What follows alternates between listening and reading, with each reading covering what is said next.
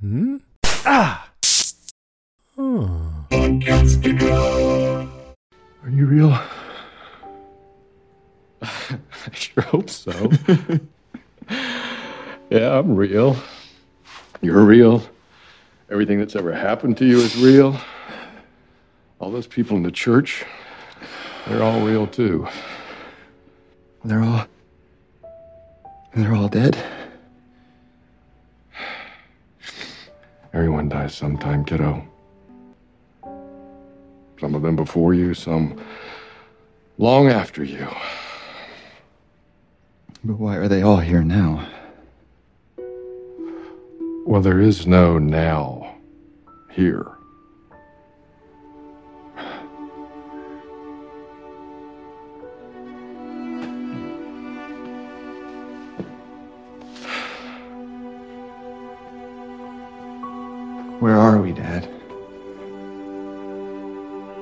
This is a place that you that you all made together so that you could find one another. The most important part of your life was the time that you spent with these people. That's why all of you are here. Nobody does it alone, Jack. You needed all of them, and they needed you.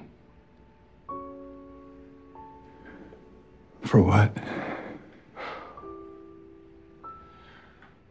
To remember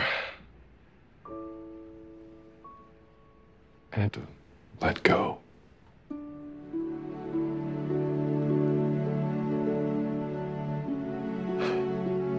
Kate. She said we were leaving. Not leaving, no. Moving on.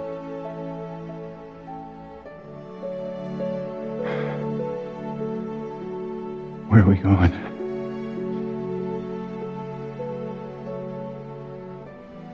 Let's go find out.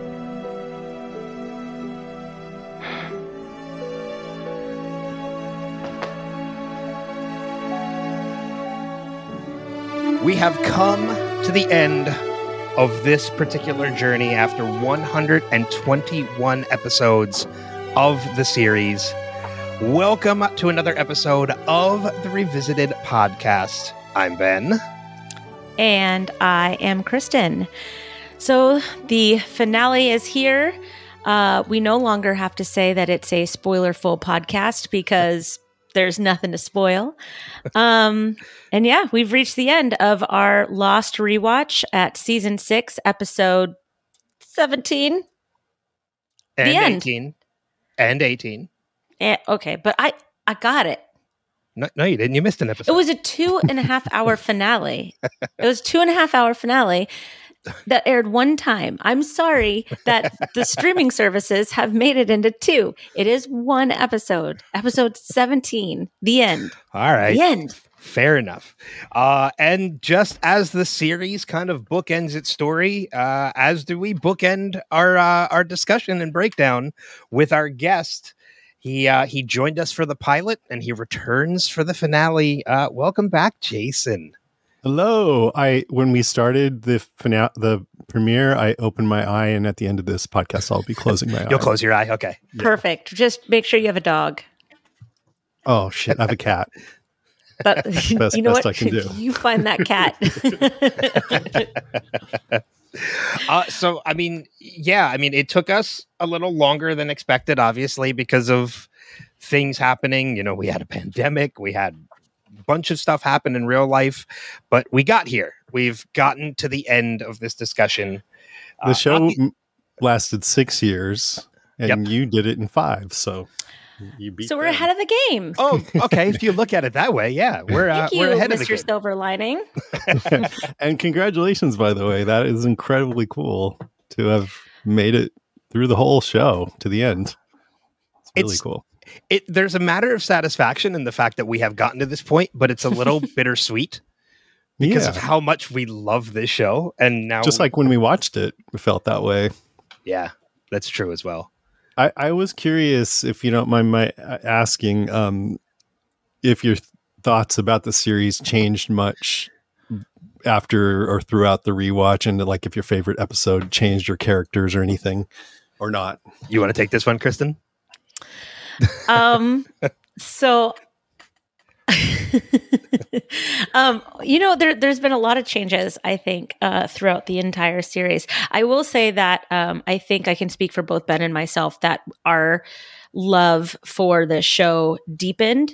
Um a lot of things started to make more sense as we as we talked about um, certain things that you know maybe the first or second or third time that we watched it maybe had a question mark but then after analyzing it and following it and talking about it you know we made new revelations like charles widmore is biff tannen that was a good one um, but uh, I mean, one thing is very much for certain. I have a problem with Jack Shephard, and I didn't know that the- Well, until we started doing He's the kind show. of an asshole. He's a bit. Uh, you could do it. You could do it. Press it. Press it. Press it. Oh, I don't have it ready.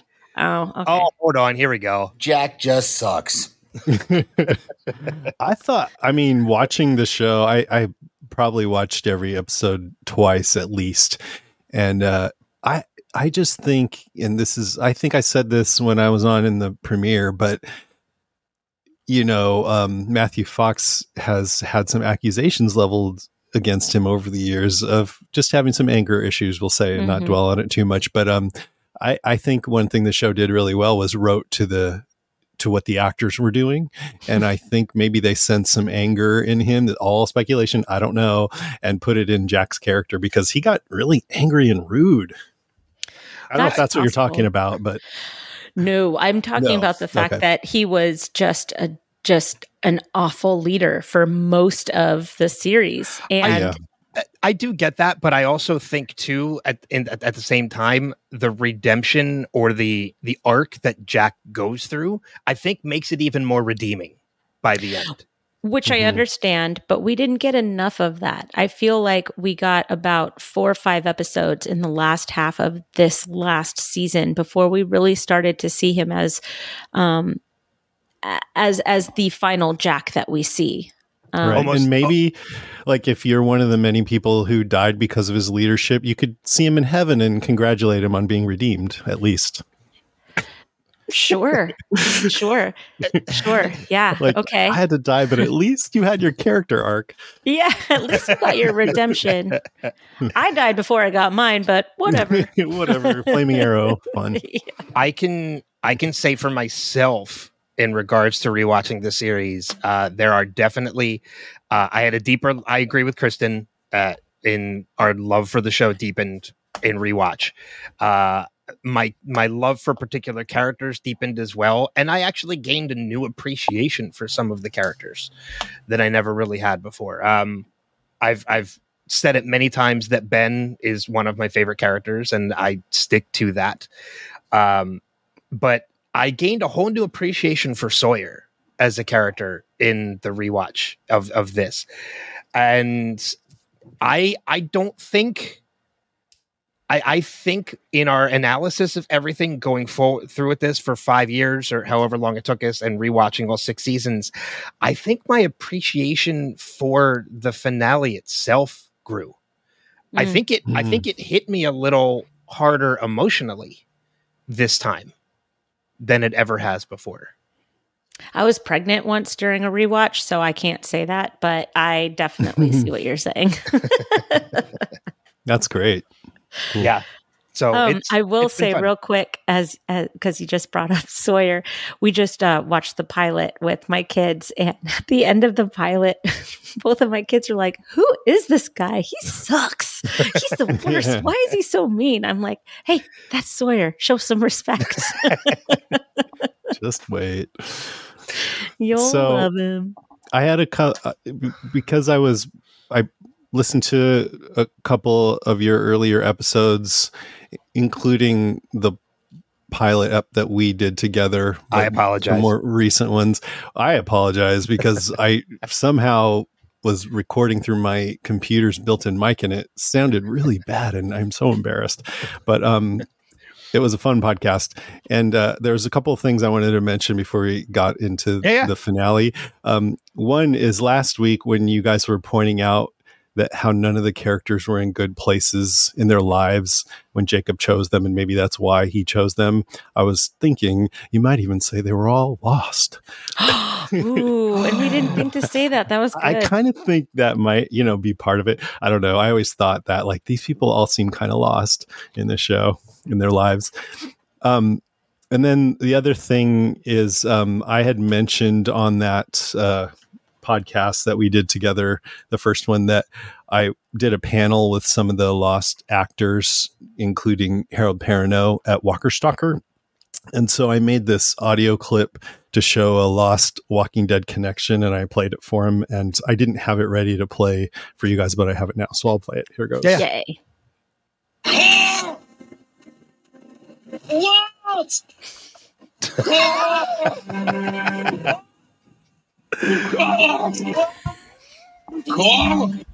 That's it. It it came over a little muffled because of the way you were playing it, but Oh, we got, we, we yeah. got I got could the tell gist what it of was. Yeah. It was the Carl waltz. Carl. Whoa!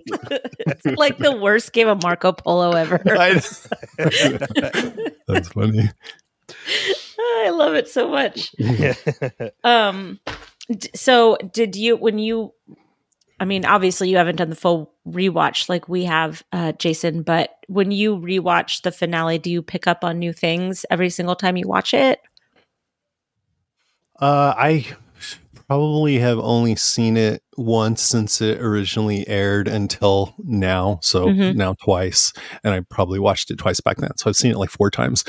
Um, and oh gosh, I don't know. I mean, it just watching it today brought back so many memories. Like when I had thought about the finale before, I'd thought about the last few minutes, which we're going to save for the end of this podcast. And For so end, I had yeah. yeah, I had forgotten kind of the rest of it. And now I remember loving the finale, but I now watching it again remembered, yeah, the whole thing was great, not just the end. So Mhm. that was good to remember. Like it's I, I think it's one of the best finales of any show ever, honestly. I, love it mainly because I feel that in doing the finale this particular way, we were able to get closure on all of our characters. Um, There's very few that we don't get closure on. And, uh, you know, we'll talk about that later because I do, that's one of my very few nitpicks of the show. Me too. but I love the fact that we got to see everybody again, just one Mhm. more time. That felt really good, and it was believable the way that they did it, and it it fit in with the whole narrative of the series as a whole. I just, yeah, I loved it. I thought it was wonderful. Yeah, it like the strengths of this show are around the characters and what they've been through together and what they meant to each other and the emotionality of all of that and this finale and, and also the fandom is one of the strengths of the show too the rabid engaged fandom and this episode played to those strengths the emotion uh, just a series of reunions and, and Mhm. they're they're also emotional and you're feeling it right along with them and then to have um them all together at the end uh, and also the fact that every time somebody woke up you saw a quick series of clip flashbacks you Mhm. know scenes iconic scenes uh Locke with the big orange and just you know uh, Charlie and Claire with the peanut butter and everything that as a fan it just like it, it was an emotional roller coaster like just a great way to incorporate the themes of the show and the fandom into this finale it was so satisfying Yeah, Yeah. And, I, and I'll admit too, uh, you know, going into this, the closer that we got to the finale as we were covering this, I I actually started to, and Kristin, I never even admitted this to you, but I started getting a little nervous because we were pumping up everything as much as we were. We were we were plugging it. We were saying how much we loved the finale. We couldn't wait to talk about it, but we were getting to points in the sixth season where there were elements we didn't remember. and I and I started to get nervous that what if we get to the finale and it doesn't live up to my memory of how good it is, especially because of all this breakdown that we've been doing? What if there are new things now that I discover that kind of take away a little bit? So I was actually very nervous going into watching the finale. And then there were particular moments that just I started turning into a blubbering idiot. And I'm like, nope, still love this finale just just I as mean, much. the interesting thing about the lost finale is more often than not it comes up in conversation with me fairly often a couple times a year or something like that. When i mention it to someone or it comes up they roll their eyes and say it Mhm. sucked. And i suspect that most people have that reaction because they're thinking of it in terms of whether it answered the mysteries of the show in a satisfying way because that's such a big part of lost. And if you think uh, it, it didn't which I don't, and you know there's no more loss, then you feel unsatisfied. And so you put that all on the finale. But the thing is, Lost is, in my opinion, that's one of the, that's the big flaw is how they handled the mysteries. And I can go more into that if we want or not. I don't have to. But, Yeah, do it. but well, okay, let, let me talk about that just a little bit. So, Sure. uh, but bear with me because the good stuff's at the end. So, um, so anyone can make up trippy shit and put some eerie music to it and have characters interact with it. Like there's a purple orb floating in your bedroom and it's pulsing and sending out waves of warmth. Isn't that weird? And why is that happening? Oh, just don't worry about that. It's weird though, right? And so it's like empty calories, right? And and when you like, what are these weird numbers? When you put that out there, the expectation is going to be that some there's something underneath it that ties in with the characters or that with the themes. But J.J. Abrams is is about the mystery box, not what's inside the box. Mm. Uh, there are answers like these numbers um, that kept popping up everywhere. Hurley used them to win the lottery, and Desmond had to punch them into the computer. And, you know, 4, 8, 15, 16, 23, 42, we'll never forget. And we wonder, well, it's so cool and trippy that they kept coming up, but what's it all about? And it turns out they're coefficients to this Valenzetti equation, this formula predicts the end of humanity, and the Dharma Initiative conducted experiments to try to change the values of the numbers, which I, I think was in the show, but mostly you got it from ancillary materials. Mhm. and and i think that's because the writers knew that the answer wasn't satisfying. That's why they didn't dwell on it.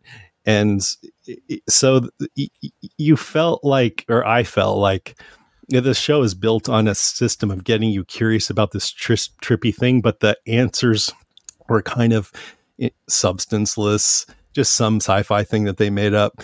And so i felt kind of strung along. It's like it's like i think of pickup where uh, like pickup artists where they go into a bar and pretend to be like a rock star or something but they're not. It's just a show and you get people hooked in but then you realize there's nothing underneath. So um that's kind of it feels like a lie. That's how i felt about a lot of the mysteries of the show. It was really cool the trippiness of it but the substance wasn't there. But that's not the only thing to this show. I mean a it was cool to watch all the trippiness of the smoke monster and everything else but b it was also s- brilliant about making these characters that we cared about and s- felt so connected to about the beauty of the way the show was made with the locations and the cinematography and the music the acting the humor the the emotion of it that you felt so attached. And so if you set aside for the finale the whole part about whether you felt satisfied with the mysteries and just take it in and of itself as an episode of TV. It's so good. It's Hmm. like so gripping. I I even though I have that love hate thing about Lost, it's mostly love and and I just think that um and also it's so complex complex with all the characters and moving parts and you have to for in two realities and you have to give everyone something to do and the writers did a, a great job at that. So like I said, I think it's just one of the best finales of any show ever, whether it solved the mysteries to people's satisfaction or not. That's Well, my think- take on it.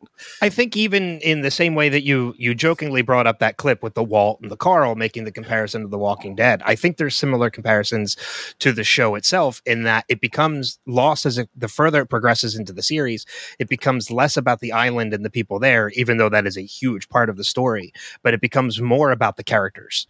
Mhm. and that's why when we get the endings that we do for these characters we we are so emotionally invested in these characters that we're done with the island story and then the last 10 minutes is the story that's purely about these characters and you know all these um I can't, oh God, my mind is blanking on the uh, reunions. That's the word I was thinking of. All these reunions of characters. It's because by the end, that's more what this story became about. Mhm. was And the I can't watch a show uh, and cry five times and be like, meh, Right? it was all right. sucked. I'm crying because it sucked. yeah, it's like so bad. Well, you know, you touched on something earlier, Jason, that I thought was really, um, really important. Is that um, all these characters had to be in two different realities cobbled together with something to do, and I think that that's that's a really impressive feat to be able to have this big of a cast and give ninety percent of them a clo- a closure. I mean, that's Mhm. almost unheard of, really, in in really big shows like this. Um, the whole thing that you said about, um, you know, not getting the answers to or getting unsatisfying answers or what, I I always take myself into the fact that you know we live these very complicated lives and this show is a very complicated show and i feel like we want these answers from television that we may just want for ourselves like we just need answers to life or to trauma or grief or whatever. And um, they touch and this show you know deals with all of these big questions about um, about life as it is. And i think that they i think that the writers um, did a really really good job with not providing answers because you're not going to get all the answers in your life you're never going to get them and i know i see i see your thoughts I don't like that at all. Well, I mean, it's, but even to your point before, like not to cut you off, but even to your point, but I think even Lindelof and Cuse even came out and said the same thing that in life you never get all the answers. I think it's a cop to out. every question. That- I think it's a cop out because because everyone says that about Lost. I'll, I'll, I got something to say about that, but I see you're not done. So. But and the numbers when you say that, it, and, and this is nothing. This is just when you're like, oh, you know, these numbers were so important. We need meaning to the numbers. All I could think of was that the secret to life is 42. Like the whole time that you were saying that, like Yeah. I couldn't stop.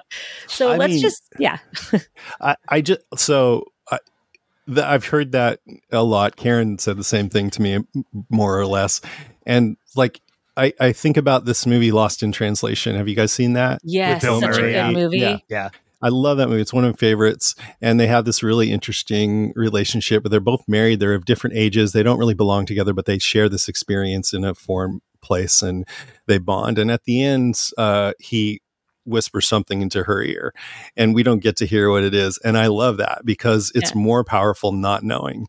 It's you get you get it without if you heard it, it would probably take away from it. So that's a mystery that I love.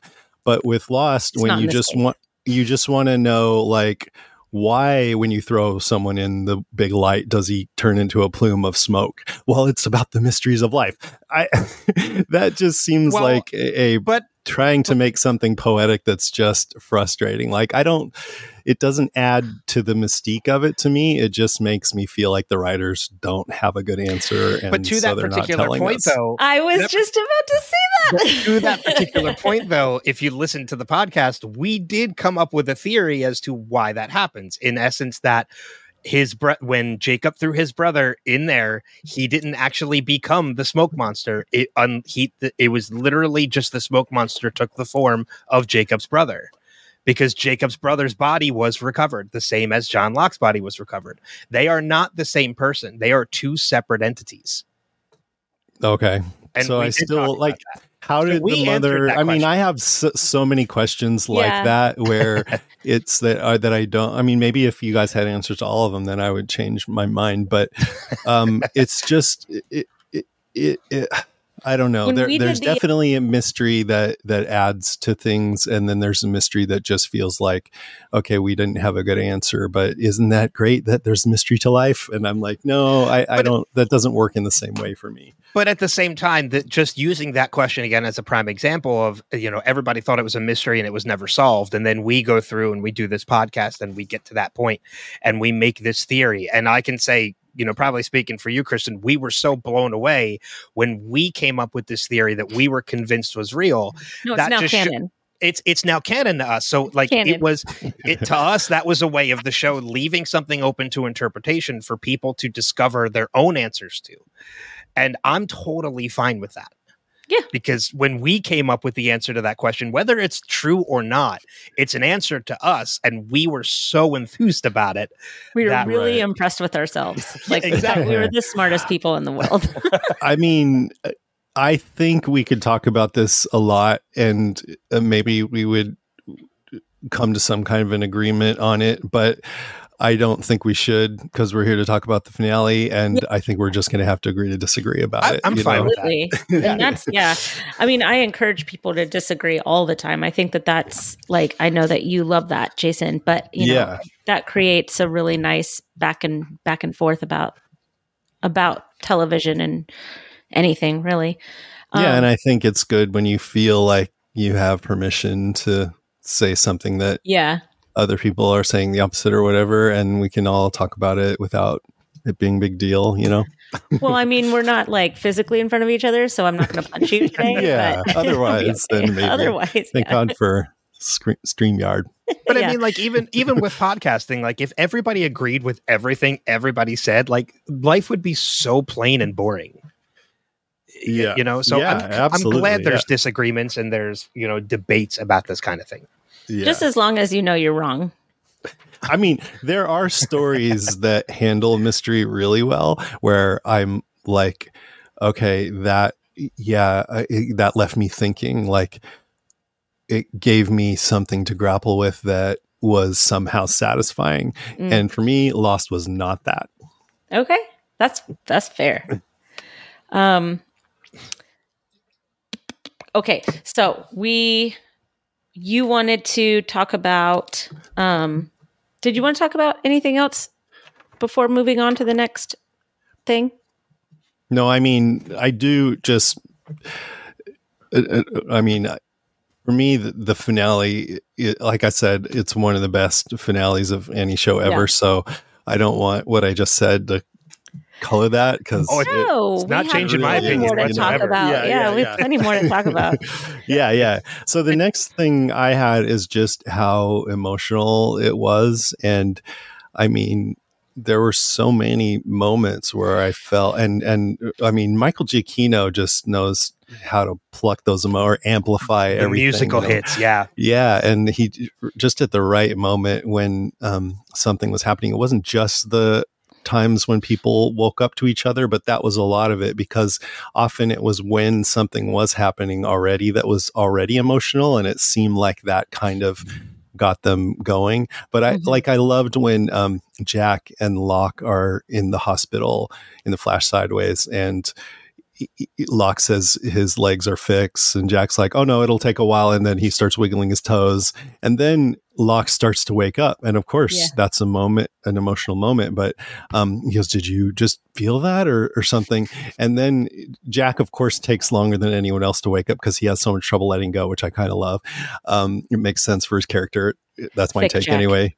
Yeah, thick Jack. And so, anyway, but but you can see that Locke is fully awake, and he's just got this big smile on his face, like "You're my friend." And that happened over and over again when they would just like Sun and Jin uh, see Sawyer, and they're just Yeah. they don't even try to wake him up; they're just smiling.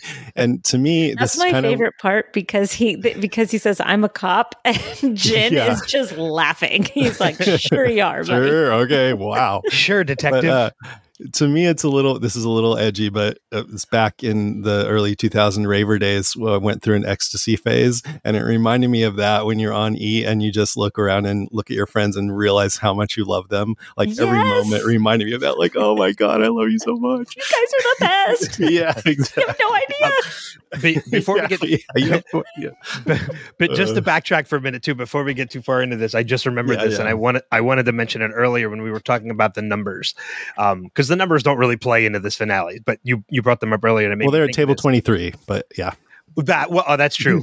um, but uh, Henry Ian Cusick was actually a guest at Dragon Con this past weekend, um, and for anybody that work ha- has worked at the convention uh, circuit before, there are t- there's tape on the ground that lead you down the path to get to the guest's table. Uh, Henry Ian Cusick at his actually had four.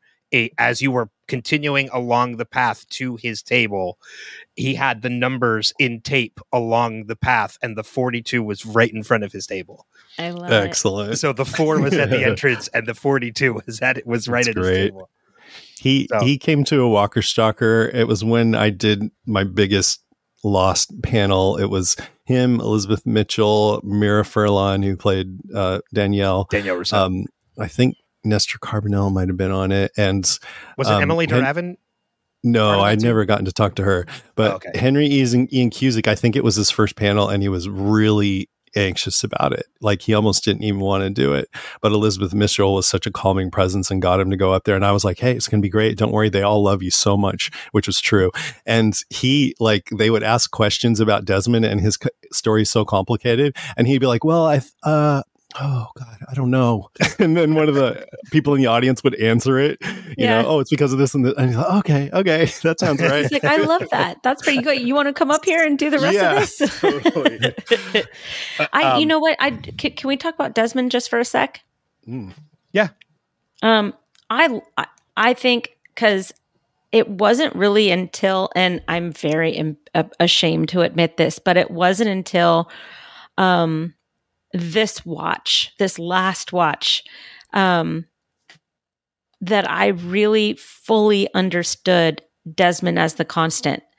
Um, for some reason, I it took me a little longer um, than everybody else, but him having full memories in both the flash sideways and um, the present or on, on the On island the island. and yeah. knowing exactly what was happening, what had to be done. I mean, he didn't know how it was going to turn out, obviously, because he thought for sure that the minute he unplugged it, he was going to disappear and he was going to be fine, you know? So that was a bit of um a bit of a surprise for him. However, um I just loved the fact that he was in the he was the centerpiece of the episode the constant and the centerpiece of the episode the variable i believe Mhm. if I- i I think you're I know right. the Yeah. constant. I'm trying. I, I'm less confident on the that's right, variable.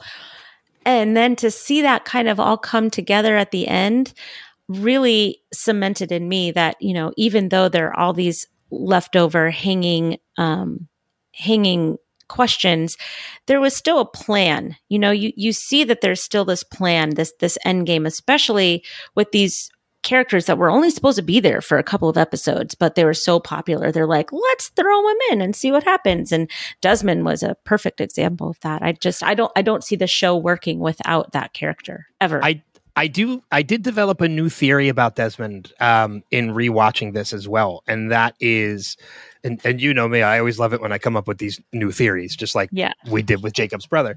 Um, but I feel like we we talked constantly a lot about how everything that happened with all of these characters was nothing more than a game, was a long played game between Jacob and the Man in Black, and Desmond, and how these people were just pieces in that game, and then eventually, you know, the game ends the way it does. Um, Desmond himself, even to the point where he was in the hatch pressing the button, I feel like was always part of the plan. Hmm. Because by the end of this, when he's the one, he's the only one that can go down. He's the one that can survive all this electromagnetism to be able to unplug this cork, unpop this cork, or pop the cork rather. Um, I feel like it's the same way if you if you ever develop an allergy to something and you end up going to a doctor and the only way they fight that allergy is by giving you a little bit of it until you develop an immunity to it. Mhm. What if him being in the hatch, pushing that button, was to for him to develop the ability to survive that Mm. magnetism I like it. I like for that him too. to be that person to do that. yeah, I like He that. could pull the cork out so Yeah. that the man in black slash Locke could be vulnerable for some reason, and then. but yes, Just for Oh, any here we go. reason, you know, you, just just in case. it's a, fine. it's a great mystery of life. Um, for for what, what I thought of when you brought up Desmond is I love when Jack uh, says you go home and be with your wife and son, and he goes, "What about you, Jack?" And he goes, "I'll see you in another life, brother." And that's such such a great, you know, him using his line on him, but then he does see him in another life. Yeah, he does. Well, and then I think he also said to Sawyer, I think one of the last things he said to Sawyer was, or somebody was, um, I'll see you on the other side. I Was can't remember. Oh, Yeah, it was, I, I just finished watching it. So it was one of them. Was it said in the the, finale. was it said in the finale? Yeah. Oh, Jack okay. said it. I'll see you on the other side. And I go, and I remember thinking both times I watched it, yes, you will. but yeah, I mean, we we talked a little bit about that before too, where I think it was the episode "The Constant" where Cri- where uh, um, why, Jesus, my mind is going blank with names and words. Uh, Charles Widmore, thank you. Um, I'm thanking myself for remembering. Uh, um, where, you, Char- where Charles Widmore was was exposing him to all that electromagnetism, and you know he saw it as him going to another reality where all this was happening. But in reality, he was going to this meeting place where they were all at, which was them in a form of kind of afterlife before entering the actual afterlife. Uh, so in all reality, Charles Widmore exposing him to that electromagnetism was just simply Desmond having a near death experience. He Hmm. technically had died and experienced all of that. But in Desmond's mind, this was another reality, which is what he's telling Jack towards the end of this. You know, we were sitting next to each other on Oceanic 815. Like we the plane landed, we all survived this. He's ex- he's recapping to Jack basically the afterlife, which Kristin, as you mentioned, he Oh. remembers. So you're saying Desmond experienced all that during his near death experience and not his later actual death? Yes. Oh, okay. I think it was a near death experience, and that's what he But then He was but- there. but then he it was went when he was in the big box. But then he went on with everybody into the sweet hereafter, didn't he? Wasn't He he, in the church? Yeah, he goes So yeah. how could he then come back if it was just a near death experience? Well, because he never they were he never outside of time. When they were in the church, they're outside of yeah, time. but what I'm saying is, if you you're in real time and you have a near death experience, go into the flash sideways, go off to heaven, and then you come back. And well, live no, out he, the ne- rest of your he life and never then goes die, off to then- heaven. He just goes into the flash sideways, which is that the as Christian Shephard kind of mentions, which we're diving into that last ten minutes again. Um, oh shit! Sorry. No, no, no, it's totally fine. It's, I, I, it kind of needs to be said is that you know Christian says this is a place you all created, so that you could be together to move on. So Desmond didn't go to the afterlife; he goes to that place in his near-death experience. It's But one he's of the not with them in the church at the. He is with them He in the is. church at the end. So But you're he- saying he didn't go into the light. He didn't go into the light; he was still in that. He was entering back and forth into that created place because everybody in that created place had passed; they were all dead at that time. at different Mm-hmm. times. And Hurley says that at different times. I know that. I understand that, but I'm just saying, if you go there from a near death experience, then can you come back and live out the rest of your life and then die and then go there again? You know what I mean? Right. Well, I think Well, that's the reason why that Desmond is aware of everything. Okay. Hmm. Yeah. Yeah. I also Yeah. think that that's just a part of him being that constant, you know, about Yeah. him being, uh, you know, He's special. so many people. Yeah, he's special. He's always been special. I Mhm. think that that's a good way to put it. Um, how about more of your emotional moments? I mean, you guys too. What What about you? Yeah. What comes up when I say that?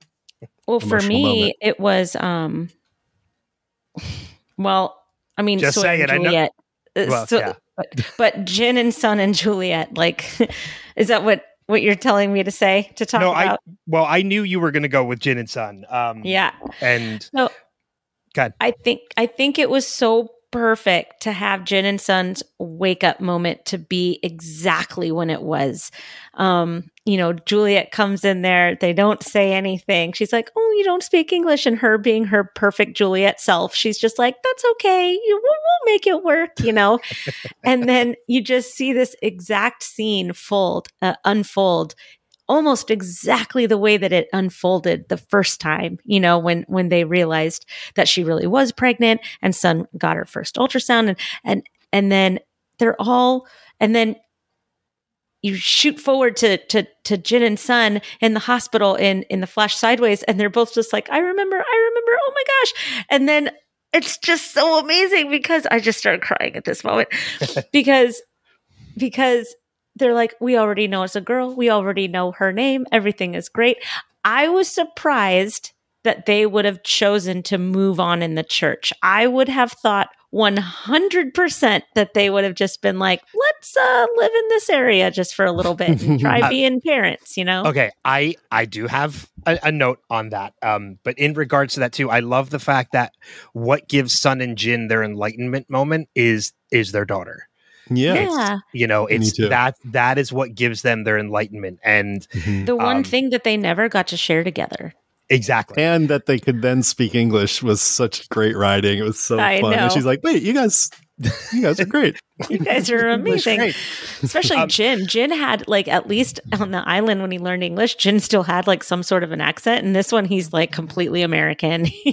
It's just But I had that same thought too of like, well, okay, like if this is what's most important to these people and this is what's causing them to move on together, what about their children? Because, you know, obviously Claire has Aaron, Jin and Sun have Ji-yeon, and Aaron does actually move on. Aaron is in the church with Claire and Charlie. And it made me think, well, what about, you know, Jin and Sun? Well, Jin never had the experience of meeting his daughter, so I could kind of put the pass on that. But Jin, but Sun is pregnant with them, so in a sense, their daughter is moving on with them. That is true. Also, um, you saying what you did about you know Jin and Sun being bonded by their daughter, you can say the same thing for. Um, well, you, you should say the same thing for Kate and Claire because those two were completely bonded together by Aaron. They both became mothers through Aaron. So the fact that that's how they got their wake up moment as well, I thought that was mm-hmm. really beautiful as well. I love that it didn't have to do with just romantic love. It had to do with what are the big moments from your life? What are the the truly life-changing moments and yeah. And you know how people like it was made clear that people died at some much later than Jack and some mm-hmm. earlier, but they all came back to where they were at the most important time of their lives, including the age that they were. So uh, Ji-yeon could have lived to like 85, and all of a sudden she's like in the womb what the heck, man? this isn't fair. Excuse yeah, me. It's really not the most important part of my life. What happened to my life? I guess I'll just swim around for all it's eternity. Nice you know, but while we're talking about like these emotional moments and these enlightenment moments that we're talking about, you know, I, I really enjoyed seeing Sayid's enlightenment moment, uh, enlightenment coming at the at behest of Shannon being there and him rescuing Shannon, which is something that he did you know, on the island, and Boone being the one who we we got the off-screen enlightenment from Boone. You know, his and I'm glad that Hurley already, already, was woken up, and he got to be the one just going around smiling at everybody. Like, so mm-hmm. I'm I'm going to bring this up too, and I, I I'm kind of cutting off my own thought process here. But did anybody else, me especially, upon second viewing of this finale, of second viewing this time because uh, I watched it twice before we podcasted on it. I the second time around got major major Jacob vibes off of Hurley. Oh yeah, because mm-hmm. at that point, yeah, very he, self-possessed yes. and calm. Yes. Exactly, because at that point, with Hurley in that in that place, he was already the guardian of the island. Yeah, so for who knows how long. yeah. Could have been 500 years for all. Yeah. So I, that was my question. How long do you think Hurley actually had that job? I don't know. Steve had mentioned something in his voicemail last week that in New Man in Charge, apparently it's given over to somebody else, but I don't mm. remember that. Um, we'll find that out when we watch that. But um, I, I, I don't know. I was very curious about that too, as to how long yeah, Hurley had. I presume a while, you know, Yeah. but who knows? That could be 20 years, it could be 500 years. Yeah. I wonder Uh, if Ben got to live as long or if he didn't get the magic juju. hmm Yeah, I don't know. Um, but continuing on with the with the enlightenment moments and the emotional moments. So Jin and Sun was the first time I got really emotional and actually cried watching this episode. The second one, Kristin, you kind of touched on already, and it was Kate, Claire, and Charlie. Ugh. And it wasn't Kate and Claire's enlightenment, it was Charlie's. When Charlie sees Claire and just immediately bursts into tears. And then it's the seeing Claire and seeing Aaron and remembering all of that. Like that was another one of those moments that I mm-hmm. just I started breaking down and I started crying. And when he brought the blanket up, it reminded me of Boone with the pins. Oh, yeah. I don't know what kind you needed. I, I love it when I love in that pilot because just because I just watched it when Boone's like, "Well, you know, I, I know how to do CPR because I'm a lifeguard." And Jack's like, "Cool, bro. Why don't you go get a pen?"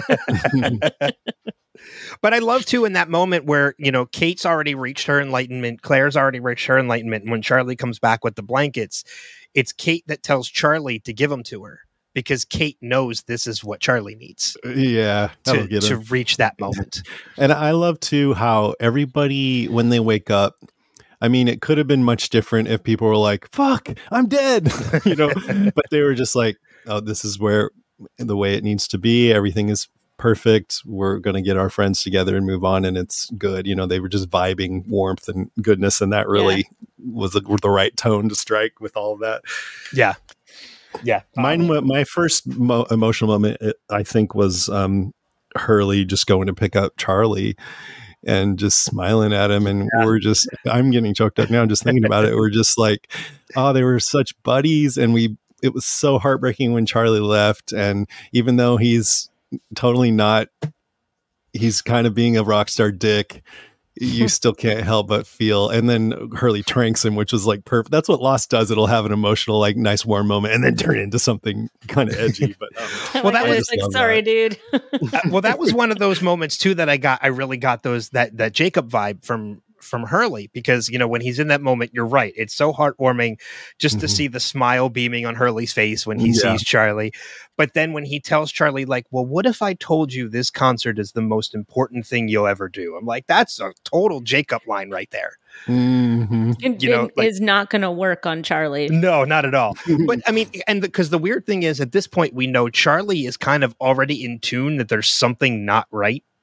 He just doesn't know what it is because he had I that experience with he Desmond. had- I think that he had a flash probably on the plane when he bumped into Claire, probably maybe. right, and then that kind of like derailed everything. Be- only and and only because when he's at the concert and he sees her, he sees the girl that he had a vision of. I think that that just completely like washed everything away. Like he's like, oh, I have to figure this out now, you know. So that's why we see him come up with the blankets. Um, you know, we're uh, talking about another emotional beat too. We we we talked a lot about the enlightenments, and there's two other ones we haven't discussed. One is Jack's, which we'll get to when we get to the end of everything. But uh, Kristin, you touched on Juliet and Sawyer. Oh my gosh, it was the best one. I have three hearts next to it. See, yeah. three instead of one heart. uh, but I think one of the parts too that got me, other than the fact that they remembering each other, and Juliet has her eyes closed because she doesn't want to believe that this is all really happening. It's the it's the last thing that Sawyer says to Juliet before it goes to the next scene, and that's as he's holding you, he says, "I got you." I know Yeah. I got you, baby. and that's because he wasn't able to before, right? He Yeah, she he fell out from his her. hands, Yeah, and now he's like, "I got you now." And I got think you. it was really smart with all the different enlightenments that we get out of this episode to save, with the exception of Jack's, which was saved for last, to save Juliet and Sawyer. Because up until this point, we didn't even know Juliet was a part of all this because we didn't see her until the finale. you So when last week we're like, "Who's the mom? Who's the mom?" We can't remember. I totally forgot that Juliet was David's mother. Um, and, and then remember that. And then, so to save that one for second to last, um, or the last of all the other groups because we get Juliet in the beginning in part one. And then, as audience members, we're like, "Oh, does this mean we're going to get Juliet and Sawyer back together?" And then to build up all of that and save it for one of the last ones It's like, okay, at that first you see Sawyer, uh, I think, coming out of the elevator, and Juliet goes in, Mhm. and they just he kind of looks back and then keeps walking, and you're like, "N- "Go back!" Yeah. You're like, You no, no, no, back." you did it wrong. Just Yeah, bump yeah, into her. Oh, yes, definitely. That um well, Sawyer and Juliet are my f- favorite couple. Um, but their um their story to me is is the longest on island story. You know, I mean, they were there for three years with each other. Um, Mhm. I mean, we don't get to see it, but they were on that island with the Dharma Initiative for three years. They got all that time together. So, you know, they knew each other in ways that I think a lot of the others didn't know each other. They got that time, um, which, you know, and, and which goes into one of my nitpicks about the fact that you know, another character that did get that time and didn't get closure, didn't get um, a wake up moment, and I think deserved one is Miles. I don't Yeah. understand why that happened because I feel like they could have done a really good job with him um, either like talking to Sawyer after Sawyer's woken up, or if he bumped into Daniel Widmore. Um, you know, just anything like that. Also, why are we using the name Widmore when Charles Widmore is nowhere in sight? I, I don't know. I mean, well, I, I think it it's done mainly because in reality, that's who that's who Daniel was. He was a Widmore by lineage. Um, so maybe that's just something they did for the sake of storytelling. I don't I don't know why they're using that. Um, but you're right. We don't we never see Charles in this area. We see Eloise, Mm-hmm. which I I, I want to say that was actually a great moment that I enjoyed as well, is because Mhm. Kristin, you kind of mentioned it earlier on episodes ago, is that Eloise is aware of everything that is happening, what this place is. She's very aware of it, and that becomes even more apparent in this finale because with Desmond waking everybody up, she has a fear. This is her chance to actually spend time with the son she never did. That she And sh- killed. And and she's afraid that Desmond is going to take it away from her. well, you know, she took it away from herself when she murdered her son. True. but I don't feel very bad for Eloise.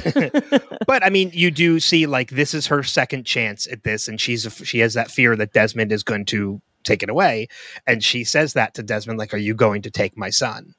And he says, Daniel no. didn't even have his wake up moment. Not with us. No, no." yeah, but he, had a moment with Charlotte, but with Charlotte, yeah, didn't fully wake up. Right. Yeah, but Uh, um, I it it does seem like everyone who wakes up knows what's going on. That they're there to move on. You know, they all meet Mhm. at the church. Like they they know. They Yeah. don't have to When figure it out once they Jim wake up. looks at Sawyer. He's like, "We'll see you there." we'll and see you there. Yeah. See me where? See me where. Um, Another moment for me was um, on the island, actually, when Jack told Kate that basically she needed to go get Claire on the plane and he was going to go back and take care of the cork cave light thingy. And she says, Tell me I'm going to see you Yeah. again. And he's, Nope, can't say that. And then they kiss and tell each other they love each other. That was a Uh, great There's moment. kissing, and there was Kate eating his face because I like I've never seen any woman's mouth open that wide before in my life. It was beautiful. It was a beautiful moment, and you really felt the love between them, you know, and it made it very emotional. But Yeah. halfway into that kiss, I was like, "It that's that's an intense kiss." Get a room, guys. Get a tent. Um, you know, there are a number of notable couples throughout this series, and we do get a lot of them coming back by the end of this. You know, we had obviously, as you mentioned, there's Jack and Kate, there's uh, Charlie and Claire, we have Juliet and Sawyer and Jin and Sun. And Kristin, I think the only time we ever differ in this is that I, although I, I can definitely, we see each other's arguments, is that watching this finale and seeing that enlightenment moment with Jin and Sun made me realize I I do really strongly think as tragic as their story is they're one of the greatest couples in television history Well, they're one of the greatest love stories told in television for 100%. 100%. I love how you start off. this is like again, my kids are watching the pilot and they're just like, "This guy, this guy, like, is he gonna die? Let, let the black smoke monster take him. He's terrible." And I'm just like, "That's Jin and Sun. they're amazing." Um, But, the But, you same know- argument so can be any made. anytime you see an asshole, my suggestion is think this could be a Jin. You never know. Yeah. But the Well, same Give 'em a argument, probably little all- time. yeah, the same argument could be absolutely be made for Juliet and Sawyer too. Yes. Well, theirs is theirs is just as tragic. I think. Yeah, they're. I think that they're really on par with one another. Um, definitely. Ugh, I would have loved to have seen uh, more Jin and Sun, but whatever. That's just me. Yeah, wanting what I- they didn't get much. things What want. they did get was pretty great, but it wasn't Yeah. much. Uh, yeah, totally. Um, any other big emotional moments? I've got a few more. I have I have two yeah, more. I got a couple more. Yeah. Okay. Kristin, why don't you give it? us one? Kristin, yeah. Um, so I have a couple.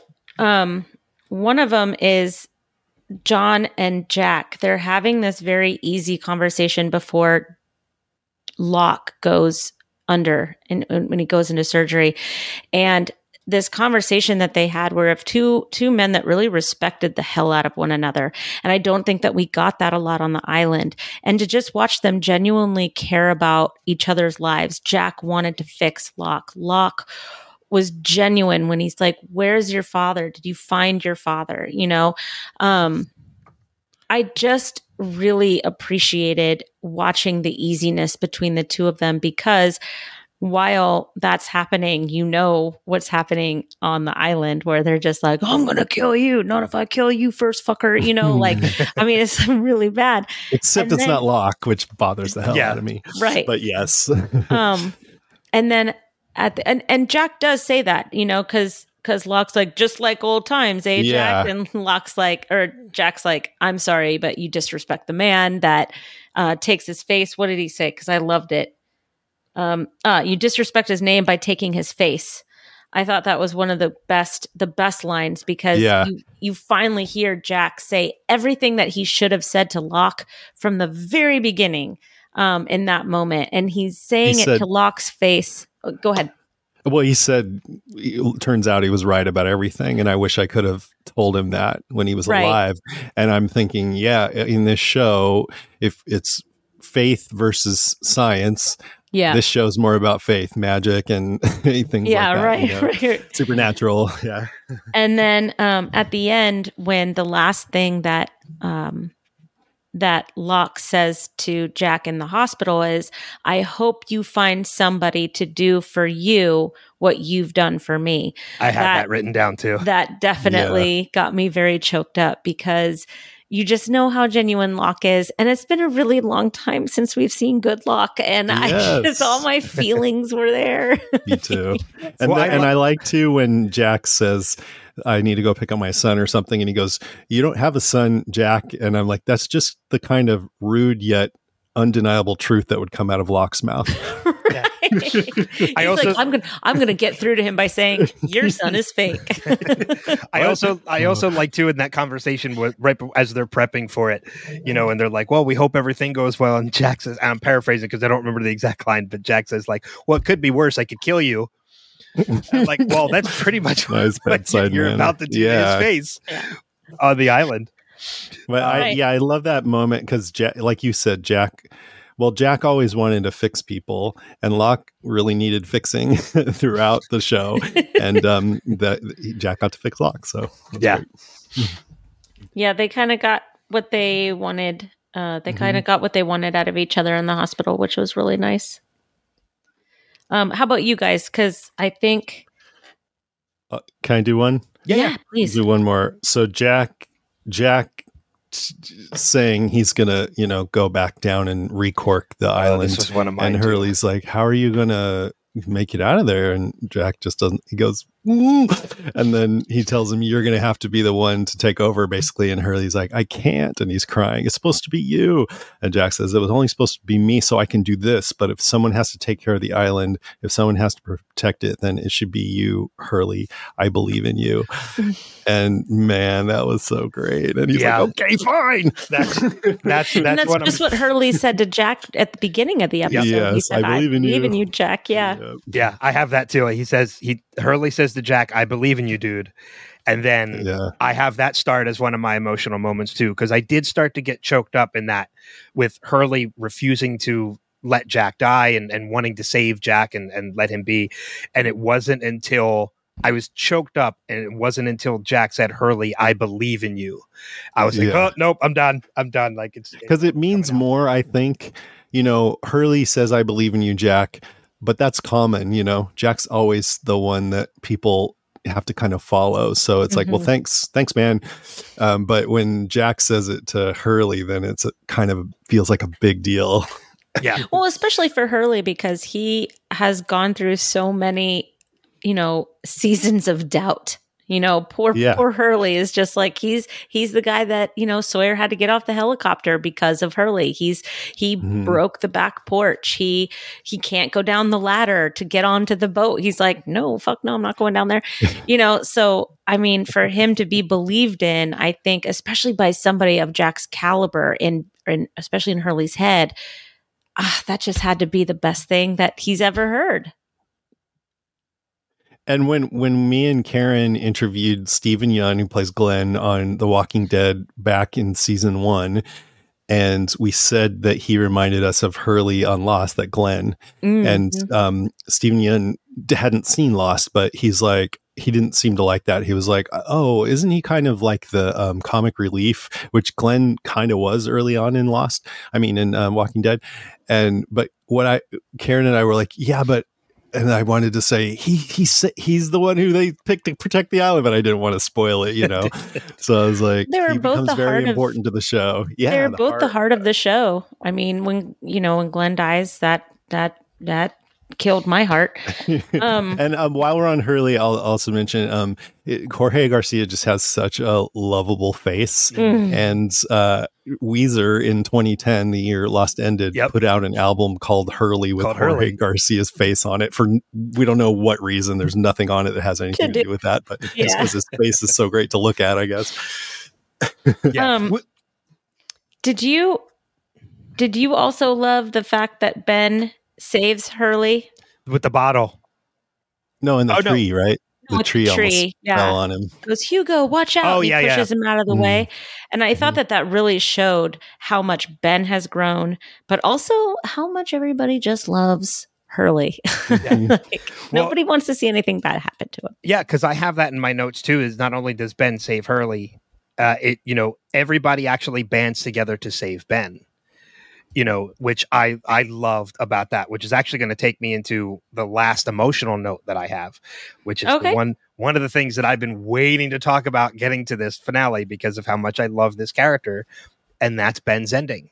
Yeah. I I love Ben's ending so much, starting with you know Hurley saying that um y- you know I can't do this by myself and asking Ben if he'll be if he'll help him and the look on Ben's face that like this is something he is always this is just what he's wanted this entire time. Yeah. He, He wanted wanted- Jacob to ask him that. He wanted to be acknowledged. He wanted to Yeah. assist and like Be even being even being the person to give Jack the bottle so that Hurley could drink from it was that was him accepting his role of that he's not meant to be the guardian, but as long as he is there to help, that's all he's ever wanted. Well, and, And- that's Ben also. Um, old Ben would have said, uh, "I'm going to drink the water. I'll drink it." Yeah, e- exactly. Like this Right. shows the re- this is the completion of the redemption of Ben Linus, and you know going even forward to outside of or you know off the island, or even telling you know Hurley like though like you know it's your response. You can get help to get Desmond home, and well, how I can't leave the island. Those are Jacob's rules. You can do things differently. Like him giving Hurley that encouragement that he could change, he Mhm. can do things differently than Jacob ever did. And, And then- apparently, when you have that rule, you can just make up any rule, and everyone has to follow it for some reason. There, so Also called being a parent. well, like Charles and Ben couldn't kill each other, even though they True. really wanted I, to. there's a lot of this. We talked a little bit about this before, but there's a lot of this that makes me think this is just these are hearsay rules. None of it actually matters. This is just things that they've been kind of ingrained to live by. Like Hmm. even when Jacob gives Jack the the power or the life, whatever it is, he does all these incantations and everything. But when Jack does it to Hurley, he just drinks the water. But couldn't wouldn't the man in black have killed Jacob if he could directly? We well, we talked about that too. We think that we think the man in black could have always killed Jacob. He was just under the impression he never could because of mother. Mother was the one that told them when they were young, I've made it so that you can't hurt each other. And he just believed it. And he just believed it. He always mm. could have killed Jacob. He just was always ingrained in him that he never could. So If you But- were his friend, then he'd be like, "Oh shit, I'm gonna try." I have movies that I still haven't seen from childhood because my parents told me I wasn't old enough. And to this day, I don't think that I'm allowed to watch the movie. That's why I haven't seen a lot of 80s movies. Check out Bambi; it's good. well, I mean, again, it's the whole like Sad. you, your parents telling you, "Oh, no, you just ate. You can't go swimming now." No, that's BS. But we're we're so that's in like it's ingrained in us as kids that we believe it. You know, even going into adulthood when like it's always been like, no, that's like that's total rumor. and It doesn't matter at all. Um, I do things just because my mom told me not to. I was a good girl. Kind but of. going back to uh you know to to ben and that emotional moment I, you know it leads me to the final moments with him outside of the church with locke pulling up and locke genuinely or ben apologizing to locke and Mhm. being sincere about his apology and actually getting forgiveness from john for what he did and saying like and that saying the hard thing, like I want, uh, it was my pride, and I wanted Yeah. to be special, but I wasn't. It's like I, I was selfish. I, I Yeah, wanted yeah. what you had. And even Locke being like, well, what was it? And he's like, uh, you were special and I wasn't. You know, and admitting that and then telling Jock, you know, or telling John, I think I'll stay here for a while. Meaning, well, he said he had some stuff to work out. Mhm. I Yeah. and that's brave because I got to tell you, I wouldn't want to be there when Danielle and Alex's memories come back. That was Ben. but it made sense. I mean, Ben wouldn't have fit. It would have just not felt right to have Ben in there. As much as he's reformed, like you said, their whole experience with him until the very end was a total adversary. yeah. And then the final moment with him outside and Hurley um, stepping out of the church, you know, asking him if he'll come in, mm-hmm. you know, You were And- inside. Come on. and and he'll and he says i think i'll stay here you know i think i'll stay outside and i love the fact that even in that final moment as they're all ready to move on and ben is out there at least this is the way i saw it hurley's final words to ben are see ya meaning you'll be here you'll you'll get there eventually when you're ready. when you're ready He And probably Hurley wants having to that wait faith. for Alex. I could see that You know, I think that it's There's no time. So if Alex. Oh, wait. Mhm. Well, Alex is there. I forgot. Yeah. Yeah. Alex is there. no. Alex the is- only person that disappeared was uh, David. Poor David. Just Yeah. he doesn't exist. Yep.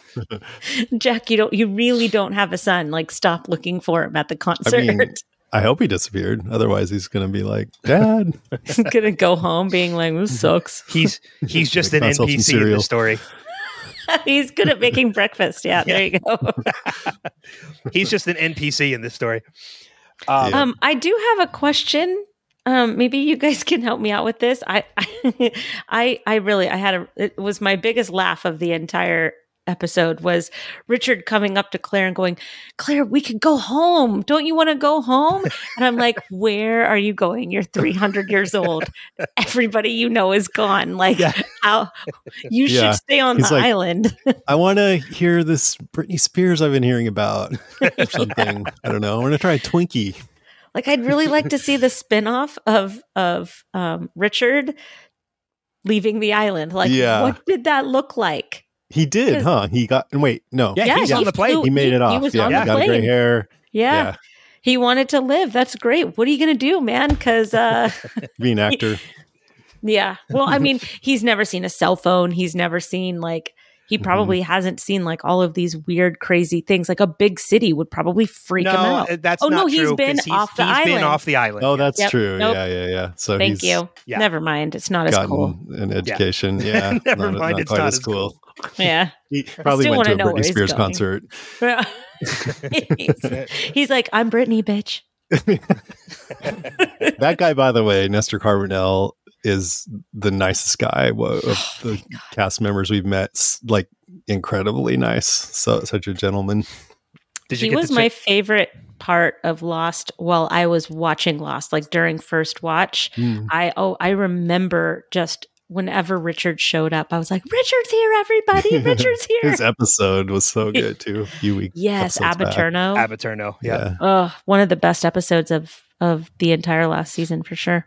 When you Mm-hmm. met him, did you get the chance to ask him why his mascara game was on point? Everybody asks him that, Poor and guy. he he's got good natured about it. Bless him. That's good. At least he takes it in stride. Yeah. So, any other emotional moments that anybody wants to? I've covered One all more. of mine. Okay. okay, go. Do you have another one, Kristin? Nope. Okay. Before we get into the church, which we're saving, is another outside of the church moment where Kate and Jack roll up. Jack still doesn't know what the hell's going on. And Kate says, You can go around back. I'll be inside waiting for you once you're ready. And he says, Ready for what? And she says, To leave. And I still, of course, I don't, I don't know. Watching this the first time, if anybody kind of knew what was going on, right? You can't really figure it out until you Mm. get to the end. So I remember that moment being like, "This is a really uh, emotional moment between the two of them." But what the fuck is going on? Like, Right, exactly. is this? what is about to happen? You know, it's Excuse a me, I have moment questions. yeah, I mean, it's great. It's like I, I cannot. If the house caught on fire, I'd just be like, "Can you somebody put that out?" so I could finish watching this. Yeah, right. No, totally. Absolutely, hundred percent. Bodie and Nico are like punching each other unconscious. yeah, Shut up! just quiet down. Just hit quietly. You guys just give me 10 more minutes. The band-aids are in the cabinet. Right. Um. Yeah. So, I if do you have another one, Ben? The emotional moments. Uh, no, I think I've covered pretty much all of mine. I mean, and, I mean, Lapidus being rescued, but that didn't make me cry. It was good that I, I love that he is the one that flew them out and stuff. Mhm. Awesome. I love that guy. it's Lapidus being Lapidus. Mhm. I did. I mean, it didn't make me cry, but it did. It was a feel good moment to see Rose, Bernard, and Vincent living Yes, on the Gilligan's island. Island style. Yeah, and and living peacefully. And I mean, even Rose telling you know Desmond like, "You're good for now, but you know I'm going to ask you to leave." Yeah, but then Locke shows up and she's like, "You're not going anywhere with him." Well, I mean, and even like even in that moment, you know, with with Desmond and Rose, you know, Rose says like, "You don't have to go anywhere with him." That I I think that just shows even more so how much because at that point, Notlock had already threatened to kill them. Mhm. and then she still steps up and tells Desmond, "You don't have to go anywhere." Eh, Like that just shows how much Rose and Bernard have already made peace with everything. Mhm. Like they, they were, they knew there's a chance that might John might kill them or not Locke might kill them. They were okay with it. If that was their time to go, that was their time to go. hmm Yeah, I agree with that. I mean, I think that, you know, coming back from Sydney, they knew that they were on, they were playing with house money at that point, you know? So the fact that they even found a place to live out their days where Rose didn't have to be sick and they could be happy. Yeah. I mean, anything other than that is just icing on the cake. So, And I love that Rose, she did not know what time period they were in at that point, and they didn't care. yeah, she did not care. They did One not care bit. where they were. The sky on went the island, right, and now who knows really when matter. Yep. right, right. They didn't Mhm. care where they were.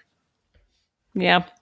So, but that yeah, that's it for all of my like my like peak emotional moments of the episode. Yeah. So um I that brings us to uh character character speak. You want to talk about characters? Oh yeah, I I had a couple of um, instances of.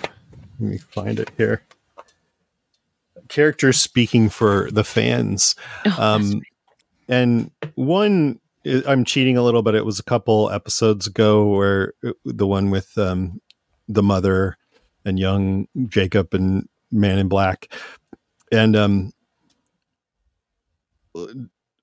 Jacob's mother, uh, Jacob's real mother, asks her where she came from, and she says. Each question will only lead to more questions, and I think that's Lindelof and Cuse saying, ah, "Don't worry about the mysteries because it's just going to lead nowhere." You know, Right. don't ask. We're Remember almost those to- polar bears? we're yeah, almost yeah. we're almost to the end. Don't ask more questions. yeah just don't worry about that um but back to this episode um locke is talking to jack oh no not locke not locke is talking to jack upon learning that he's the new protector of the island and he goes jacob being who he is i expected to be a little more surprised you're sort of the obvious choice don't you think Yes, Yeah. absolutely. which I was great. But the big one is um, I think they knew that people might be confused because it's complicated with this flash sideways that's you thought was sort of the reality that happened when they didn't crash but it turned out nope that was a fake out it's actually like a kind of a purgatory so um, they tried to really tell the listeners a few different ways what was happening. Desmond said um, uh, the man in black or whatever destroying the island, you destroying him, it doesn't matter. He's talking to Jack. You know, you're going to lower me into that light and I'm going to go somewhere else, a place where we can be with the ones we love and not have to ever think about this damn island again. You know, maybe I can find a way to bring you there too. And Jack says, Desmond, I tried that once. There's no shortcuts, no do overs. What happened, happened. Trust me, I know all of this matters. I think that's the writers trying to tell us that everything on the island really happened, you know, Mhm. and mattered. And, but to this day, I think maybe the majority of Lost fans, and definitely a lot of them, think that everyone was dead on the island and it was purgatory. Not true. They think that though. I hear people say that all the time. All the time. Yeah. Yeah, and and the flash sideways. Um, it, it, it's another reason it's confusing is because it kind of is a supernatural phenomenon that is kind of separate from the island. It's purgatory. It doesn't have to do with the supernatural stuff that was going on on the island. I don't think. You know, it's its own Yeah. Supernatural thing. But that, just to drive it home, and then so that got people mixed up too. But just to drive it home at the end, Jack says to his father after they hug, "Well, I'm I'm kind of cheating here, but No, it's fine. Go for it. um, okay." He goes, "Are you real?" And Jack said, or he goes, "Father says, yeah, I'm real. You're real. Everything that's ever happened to you is real. All those people in the church, they're real too." And it's like, you hear me, everyone? Yeah. that all happened. They're real. Uh, but Right. then some executive or somebody in the design department in Lost, not Carlton Cuse or Damon Lindelof, decided to show the wreckage of the plane as the credits were rolling. And so people thought that meant they actually died in the crash. Mhm. And no, Jack's father clearly said it was all real. And he even said they all died at different times, some before Jack and some later. So if you were paying attention at all, you should have known. But it just shows that a lot of people, and I know I've been in this place too, aren't really watching. They're just kind of halfway paying attention. You can't Mhm. watch Lost like that. yeah, I, But- that's and- always and- been. Go ahead. and that's kind of the thing about Lost, though, is that, and correct me if if you have a different show, because this was that show for me. This was the first time I realized you should pay attention to television. This was like, the first water cooler television show Mhm. that I remember. I mean, so I mean, much, you. it- I think I said this in our first episode. Like it, because you don't, you can't categorize everything and then just kind of put it in the background of your mind because there's so many things that this is where the mystery really served the show. You don't know what, why this polar bear's there, why this, what this smoke thing is. So you're fully like, if you're watching at all and not doing anything else us uh, at the same time, you're switched on. Like you Mhm. can't help, in my opinion, I couldn't help but pay attention. I was Yeah. just like, what is that? What is that? Right. I know I've brought this up before, but this was the first show that I ever can remember. Like I used to work in, at a radio station. This this show was so engaging and was so because of like this whole where you had to pay attention. The radio station, the morning show that I worked for, every when Lost aired on Wednesday, every Thursday morning during their morning show, they spent twenty minutes talking about last night's Lost. Yeah. Eh I mean, there there were bulletin boards.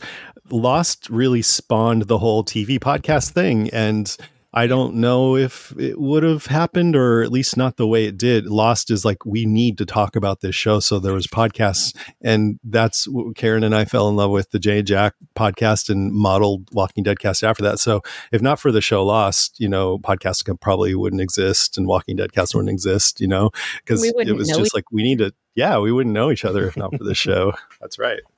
I don't think Yeah. that's the flash sideways, the sucky one. But you're right. Like whenever people would say, like, "Oh, look, I I hated the ending because they were dead the whole time," I'd- I'm like, "No, they really What? weren't. Like, you did not pay attention.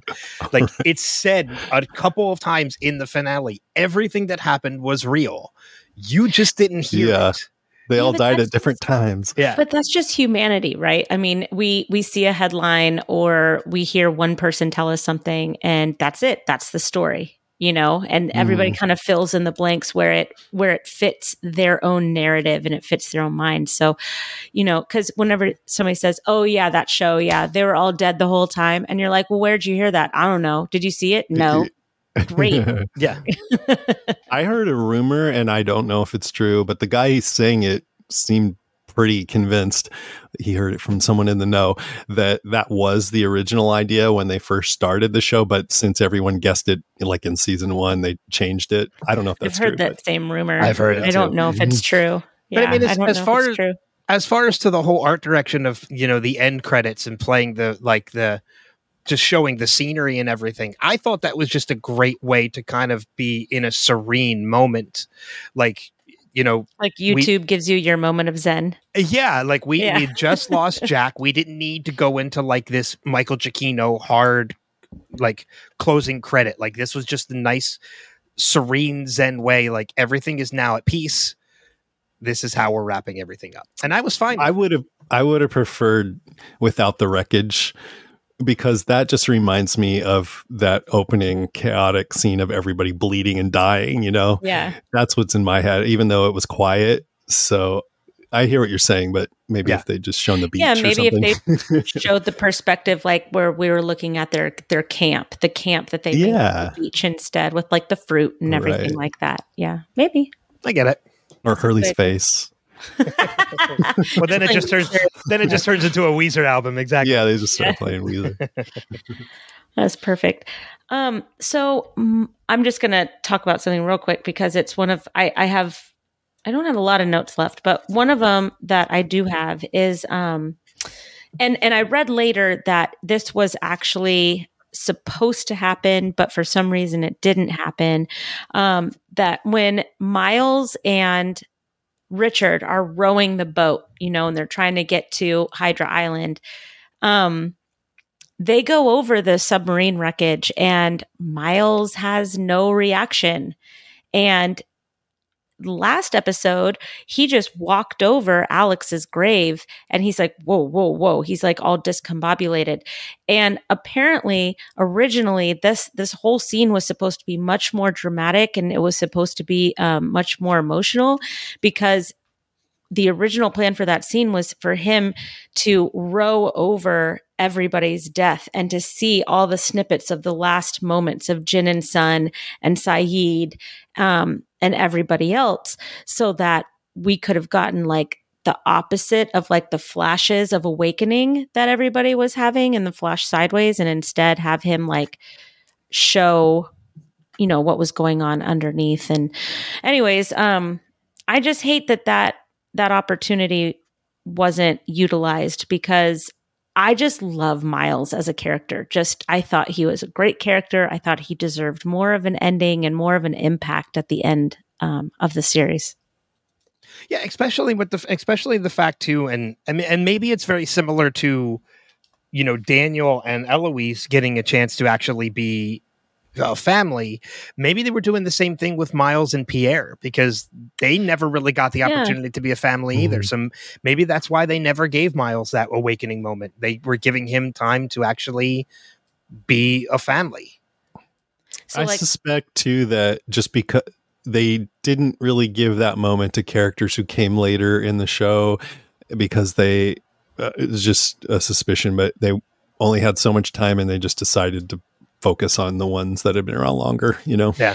So the only person that wasn't in season one and two that was in the church was Juliet, and she obviously belongs there anyways. But um, Yeah. every other character was from the first or second season. The front took- or fr- from the plane. She took Michael's spot. Golly. that sucks. That's a nitpick of mine that Michael wasn't there, I think and it's just the way his of character was treated. Well, in the well, I mean, and that's the thing. Like, I can understand Michael not being there because we do get a kind of a wrap up of Michael's story, telling him, you know, where he's telling her like he is stuck on the island, he cannot move on. So Yeah. that kind of gives them the out for not having Michael. oh, there. that's true. But yeah, what? Why But- not Walt? yeah, Because he was an adult by then. yeah. They couldn't because if everybody returns to the age they were at the most important time in their life, That's true. they true. couldn't do that with him. So it was just the age of the actor is probably the reason why they couldn't bring Walt maybe. into that. But I think uh, if from that article that came out recently, maybe Harold Perrineau just wasn't on good terms with them. I don't know. I don't know. he still came know. back for an episode in that sixth season. But I, but I, oh yeah, good point. But I'm glad, just while we're on the subject of him, that he's gotten the show from where he's front and center, and he's the main guy. And that show has Jack Bender directing a bunch of ec- episodes and executive producing, and uh, Jeff Pinkner, one of the writers, and another uh, Javier Grillo-Marxuach. Like so, there's a lost, you know, genetics in that show. How for sure. scary is that show? It's pretty scary, but it's good, and I think you might. I think you'd love it as long as you don't get too scared. That's the Oh, problem. then Kristin's yeah. Yeah, It looks yeah, it's really good. It's very lost like. It is. I and I love Harold Perrineau. He's one of the reasons. He's one of the two reasons why I even started watching Lost. It was him and uh, um, Dominic Monaghan. Uh, both of them is the reason why I started watching it because I love those two actors Matrix, so right? much. Um, he was no, he was in Lord of the Rings. Harold Perrineau Har- was in Matrix. Perrineau was in the Matrix. Oh, oh, oh, Yeah. oh, yeah, yeah, yeah, yeah. One yeah. of the sequels or something. Um, yes. Well, he was Mercutio in um in Romeo and Juliet with Leonardo DiCaprio. That's the first time I ever saw him, Oh, and I thought he was Right. brilliant. Yeah. And so when I saw that he was going to be on a TV show, I'm like, yeah, every week, Mercutio. Um, it's it's a bummer because I know you would love that show as uh, uh, just because it's very much the characters and the mysteries like Lost, yeah. uh, and some are assholes that you can be mad at, and some are mysterious, and some are just heroes, you know. But yeah, it's pretty freaky. Well, that right there is just another prime example as to how Lost kind of changed the landscape of everything, kind of going back to a previous conversation. Because now, whenever a show like that happens, what's the show we always compare it to? Lost. We compare it to Lost. Lost. Mhm. It's and I always always thought show that is Walking the Dead was like the spiritual successor to Lost, just I the new water cooler show that Yeah, yeah. I can feels similar in a lot of ways. Yeah. yeah, I Mhm. can I can see that as well. and not a lot of people not a lot of people were able to replicate the same feeling that i think tried. lost did yeah i mean Yeah. that that show the 4400 they really tried and then there was another show called the event that Mm-hmm. i thought was really good but it got canceled um and then Manifest, most which- recently was manifest but they decided to go Religious. super religious Yeah. at the wrong time in Hmm. uh, history. So, anyways, um, what else does who who wants to go next? Well, do we have any other main points, Jason, that you kind of want to touch on? Because a, a lot of my stuff Uh, is just little notes. Let me see. Before we here. get to Um, obviously the last ten minutes yeah. of everything. No, I just have a couple notes. That's it. Okay. Um, Um, do you think that what would have happened if everybody just left and let the island sink? I mean, now that the black smoke was gone, I think everyone would die, you think so? maybe. Because they have to protect the heart of the island. Maybe it could be okay underwater. It'd be it'd certainly be protected. But maybe they just needed a protector. I don't know. I just I had that thought like what if Hurley had gone down the ladder? What if Jack took Kate up on actually leaving and letting the island Mhm. sink? You know, like there's a couple moments where the story could have really been different. well, I, I think mean, I, my sense was if that light is not protected, everyone on the planet dies. Mm. And so that's what I got out of it. That's you what I know, got out of it too. But I don't know for sure if the island sinks would but then the question is well what does the man in black think about that because he wants to destroy the island and yet he seems to think he's going to be living in a world with other people so does he just not know that's going to happen or am i wrong that that's going to happen you know Yeah. i don't know Um, I think either way. I think regardless as to whether or not the island would have sank or not, I, I don't think Jack would have gone anywhere. I, Jack knew his Yeah. time was up. can't let go Well, I mean, not only that, mm-hmm. but he he had that stab wound. Jack knew he wasn't surviving. He knew his life was over at that point. I mean, he even says that to Hurley before he goes back down, and he's like, "I'm already dead," because he mm, knows. Like Yeah. they've, it. I mean, it's it's a battle. Which, by the way, I love the cinematography of the final showdown between Jack and Notlock. yeah It's very like Kurosawa esque, which I I was really tense yeah, but and then Jack comes in with that Superman punch before Yeah. it goes to like black. But I mean, in that battle, they kill each other. Yes. Hmm, Like Good point. They, neither one Yeah. of them survives that battle technically. mhm. I mean, Kate does come in with that badass "I saved you a bullet," which I, I love that callback to him. like- just the angle of it on that rock was so precarious the way they filmed it it was really really tense Yeah. But I, lo- I love that moment too because when Kate is firing at Notlock earlier on, he's like, you know, you might want to save your bullets, and then at the Oh. end, she's like, Oh, I yeah, saved yeah, you a bullet, and shoots him, which was great. That's awesome Um, you know, which I I love that. And then we kind of get the callback. We've been seeing it for a number of episodes, but there was never an explanation to Jack's neck constantly bleeding.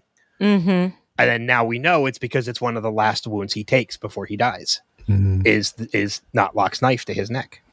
Who's your biggest crush on the show Claire. He easy. says without Claire. pausing. without Me? pausing. Sawyer. sawyer yeah. Hundred percent What? Sawyer. You mine's also sawyer no it's um uh kate Kate. Mhm. I can see. I mean, I can see any answer being a correct right because they're Pretty all. much, it's yeah. it's such an attractive. maybe not cast. ernst No. oh, but if I were to choose a girl, definitely Ana Lucia. Because Mm. I love Michelle Rodriguez so much. I feel like by you saying that now, that means Jason and I have to sit, choose a guy. Just Oh, choose yeah, Sawyer. It's very easy. Um, Sawyer and Sayid are my two crushes. They always have been. I love Naveen Andrews. Oh my gosh. Mm. Yeah, who'd be I- you know, if if I went with a guy, you know what? I, it's probably Desmond. Oh yeah, that's a good one. It's I, I'm That's- thinking that's what- Jack, but am I a glutton for punishment? Probably A little bit. Yeah. It's not very bit. pleasant. I don't know No. why. No. Well, do you Reminds want old Jenny. Jack or just kidding. final Jack? would you Just want kidding. yeah, would you want before Jack or would you want final Jack? final final Jack? Yeah. Fine. Yeah. So maybe That's not so better. much a glutton for punishment, right? No, yeah, okay. Thank you. You're Final, welcome. final. Trying to form, make you feel better about your choice. Final form. Um, Yeah. yeah, Final final form. form. Um, do you guys think Jack was aware the whole time that Notlock was going to lose his powers Mhm. No, and become mortal? because he said, "I have. I'm going to kill you." And Notlock said, "How?" And he goes, "It's a surprise." And then somebody asked him, "How are you going to kill him?" And he goes, uh, "Well, I think Desmond has something to do with it, but I'm not sure." So Mm, I don't think he really knew. well, because He just but had a then- hunch. But then he attacks him immediately after they get out of the cave. Like he knew this was going to hurt him. Because then he punches him, he bleeds, and he says to Notlock, "It looks like you were wrong too." I love I that think he was just trying it out, but Yeah. yeah. Oh, maybe. yeah. It's like he sees the blood, he's like, oh, like, Yeah. he got really excited. And I just, yeah, he's just straddling him. He's like, "Looks like you were wrong too." And like, and then we get into that final confrontation. Oh, that side stab that Locke gave to him was just sickening. And I read that uh, they forgot to switch out the prop knife during that scene. And uh, Jack really died. Dude. Jack oh, Matthew Fox actually did get stabbed, and the only Jesus reason why the only reason why he didn't get hurt was because it was the one time he was wearing the Kevlar vest. They actually talked about going without the Kevlar vest because they couldn't get the right angle and they couldn't get things to like work chor- with with the choreography of the fight. And so Matthew Fox is like, "Well, let me just go without the Kevlar." And they're like, "No, no, you're not going to do that." And then in the next scene, he gets for real stabbed.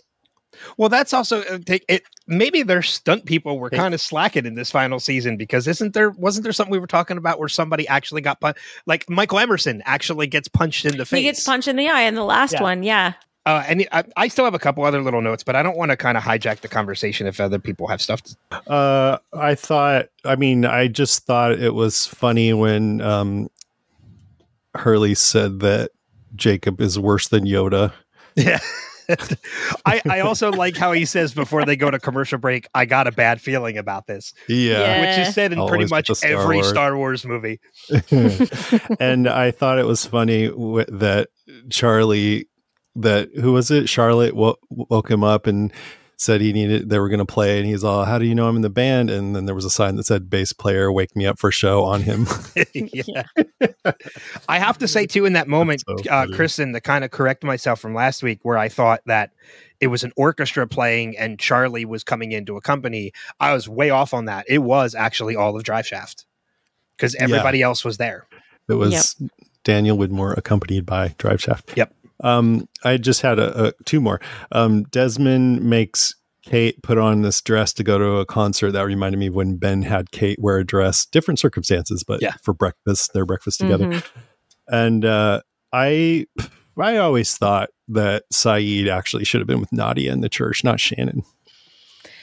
So we talked about this earlier um, in the podcast because we've had the same thoughts and we've talked about it endlessly every single time Mhm. that there's a Sayid episode. And the final episode with Sayid and Nadia and the flash sideways kind of shed some light that you could make a very, very serious uh, inference that um, Nadia and Sa- Sayid were never meant to be together. And it was the flash sideways that really kind of highlighted that because even in his flash sideways, he still was pining over her because his brother ended up marrying her. Mm. Um, and so I think, yeah, I think that that was just one of those we love each other, but we're just not meant for each other. Uh, I would have been okay with Sayid not having to f- be woken up by Shannon too. yeah. I feel like they kind of just wanted a reason to bring Shannon back into it, maybe. Although they could have done something with Boone. Uh, well, Boone wasn't around either, so I don't know. Yeah. I would have liked to have seen Locke wake Boone up Yeah. because Locke was so important to Boone. Push him you off know? a cliff or something. No, I'm just kidding. Yeah, exactly like and, that. and even and Right as he lands, he goes, I remember. Oh well, I mean, and to say the opposite too, Locke was important to Boone, but Boone was also very important to Locke. I think in the same sense, But not as, much far as the opposite. Go Yeah, on Yeah. his experience in the island. I mean, I I definitely wouldn't choose Boone to be the one to wake up Locke. Mhm. Definitely Jack in that moment was was the best moment, especially because a lot of Locke's um, biggest moments were his own self reflection and his self growth. So for him to be fixed by by Jack and him looking up at his toe and seeing that his toe was wiggling, that brings him back to his really his most miraculous thing that ever happened on the island, which was his first moments on the island of Mhm. of being able to walk again. I also liked when um was it Hurley or no uh was it Ben telling Locke you probably don't need that chair anymore at the Mhm. church. And Yeah. Locke's like, Oh yeah, good point. yeah. Just stands Yeah. up. I, I think one of my favorite things too about when you look at all the characters in their enlightenment or their wake up moments, whatever you want to call them, it's. I love the fact that they show how much these characters are all connected. In that, I don't think any one person wakes up more than one other person. Everybody is woken up by somebody else. Whether it's you know Juliet and Sawyer wake each other up, you know J- Locke is woken up by Jack every there's no one person who wakes up multiple people everybody is Mhm. woken up by somebody else and it just shows the web of connection between all these other characters and shows how well these characters are connected to each other And Jack kind of woke up a little bit with Locke and a little bit with Kate, but not. I guess that does not doesn't count. It was just a little, a little flash, but Well, not until Takes he Jack touched. a little longer. well and i Yeah, do have yeah. a theory about that which we'll get to when we talk about the um the last couple minutes of the episode um but a- as far as the only other notes that i have um i love how the episode there's two scenes that the episode opens with the first one being showing all the character reflections of themselves in the real life and in the the flash sideways uh, and then i like how we kind of get the episode opening with jack standing in the water which is kind of like this is a baptism this is a new jack he's been reborn by the waters of this island hmm um let's see and then i think Many times over.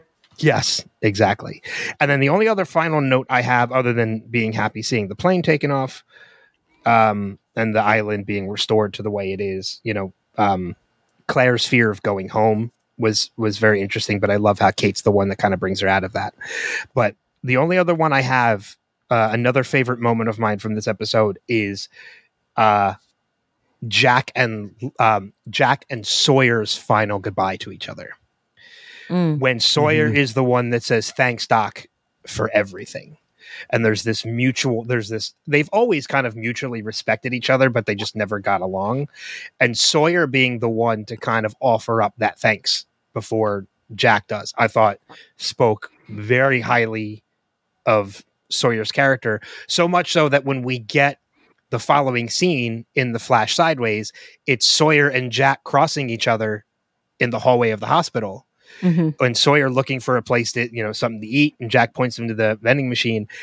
Sawyer says, "Thanks, Doc," and he second guesses that because Mhm. that's familiar to him now. hmm Yeah, I saw that. I was, loved was that. saying that. Yeah, I loved that. Well, anything with Sawyer, I love, but yes, definitely.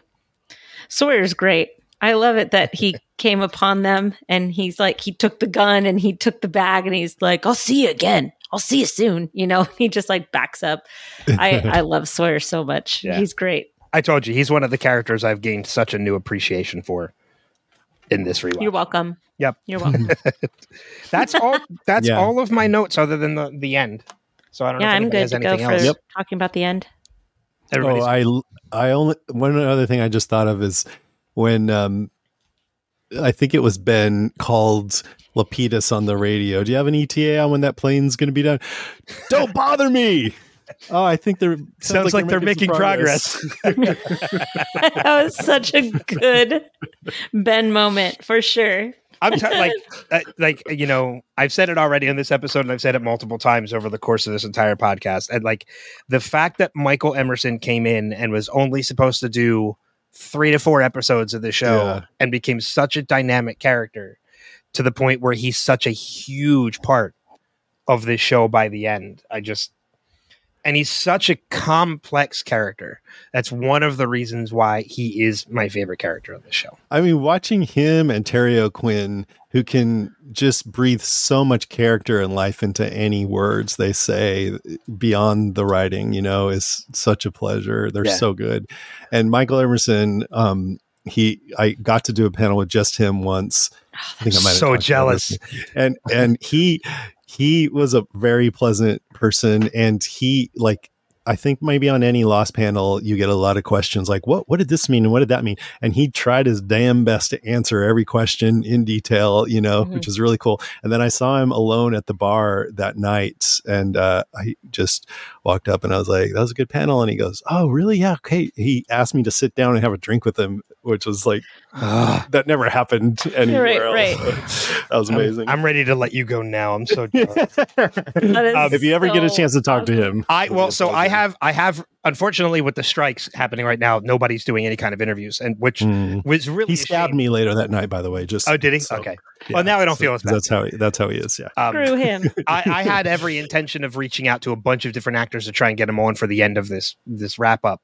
Um, because I have reached out to both Michael Emerson and Terry O'Quinn's people, and I've heard back from both.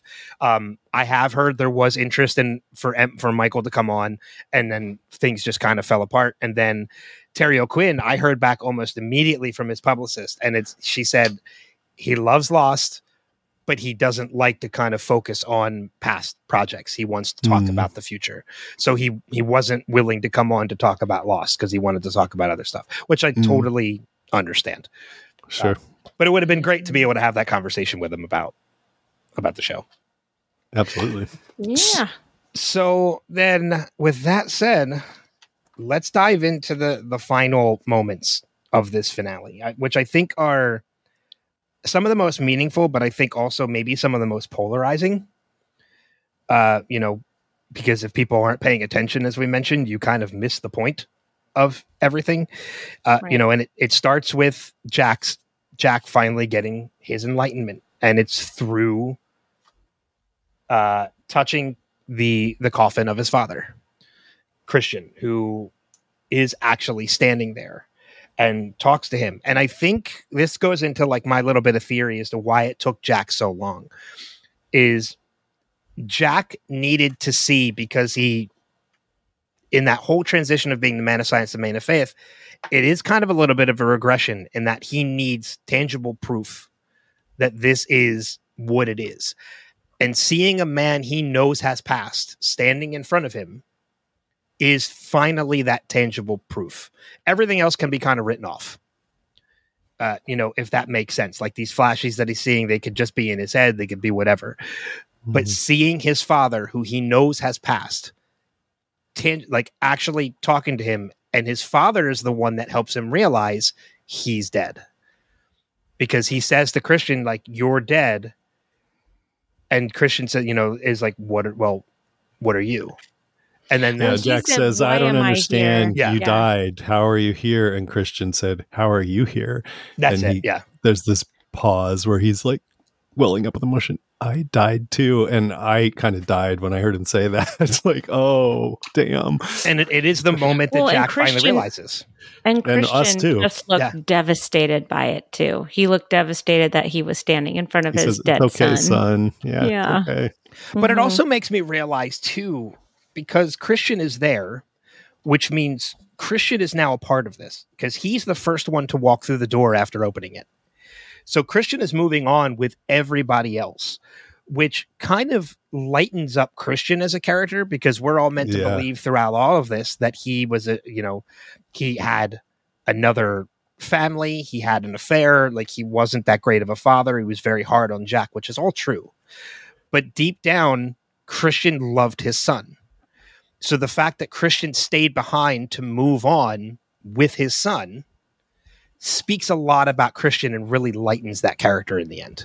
hmm Mhm. It made him feel like a, a, an ally and a father, and and it's maybe hard to remember after so many years and watching this multiple times, but that was the moment when we maybe we suspected but hoped that they weren't dead. But when he said, "I died too," then you're like, "Oh my god, they're dead," and that's really sad. But it's also for most of us anyway, or a lot of us, a satisfying ending. Maybe that's another reason why people didn't like this ending because they just thought it was too much of a downer for them to have all Mm. died, you know. But you got to die sometime, as Christian says. Everyone dies at some point. Yeah. But it was also just so beautifully written, you know? Yes. So it's like if you're going to talk about death and you're going to like really like kind of embrace the subject the way that they do in this episode, it's so beautifully written. Like it makes you be like, yeah, okay, let's let's find out what happens beyond that door. Let's go. You know, I hope that I hope that there's a place for me that I've made with everybody that I love that, you know, I get to wake up and do the same thing. Like that's awesome. quite the way to transition. If if if if that's real, if that were to be real, oh man, I'd look forward to it. It's You a know? good point. It'd be Yeah. such a joy to get to experience that at the end of your life, whenever that Mhm. comes to be. Absolutely. Exactly. Um, So yeah, and I so and I feel like they're all together. That's my canon ending that they went oh, through Oh, that yeah. thing together and they got to spend all of eternity with each other, you know. On the island. they're like, "Oh." They're like, wait, excuse me.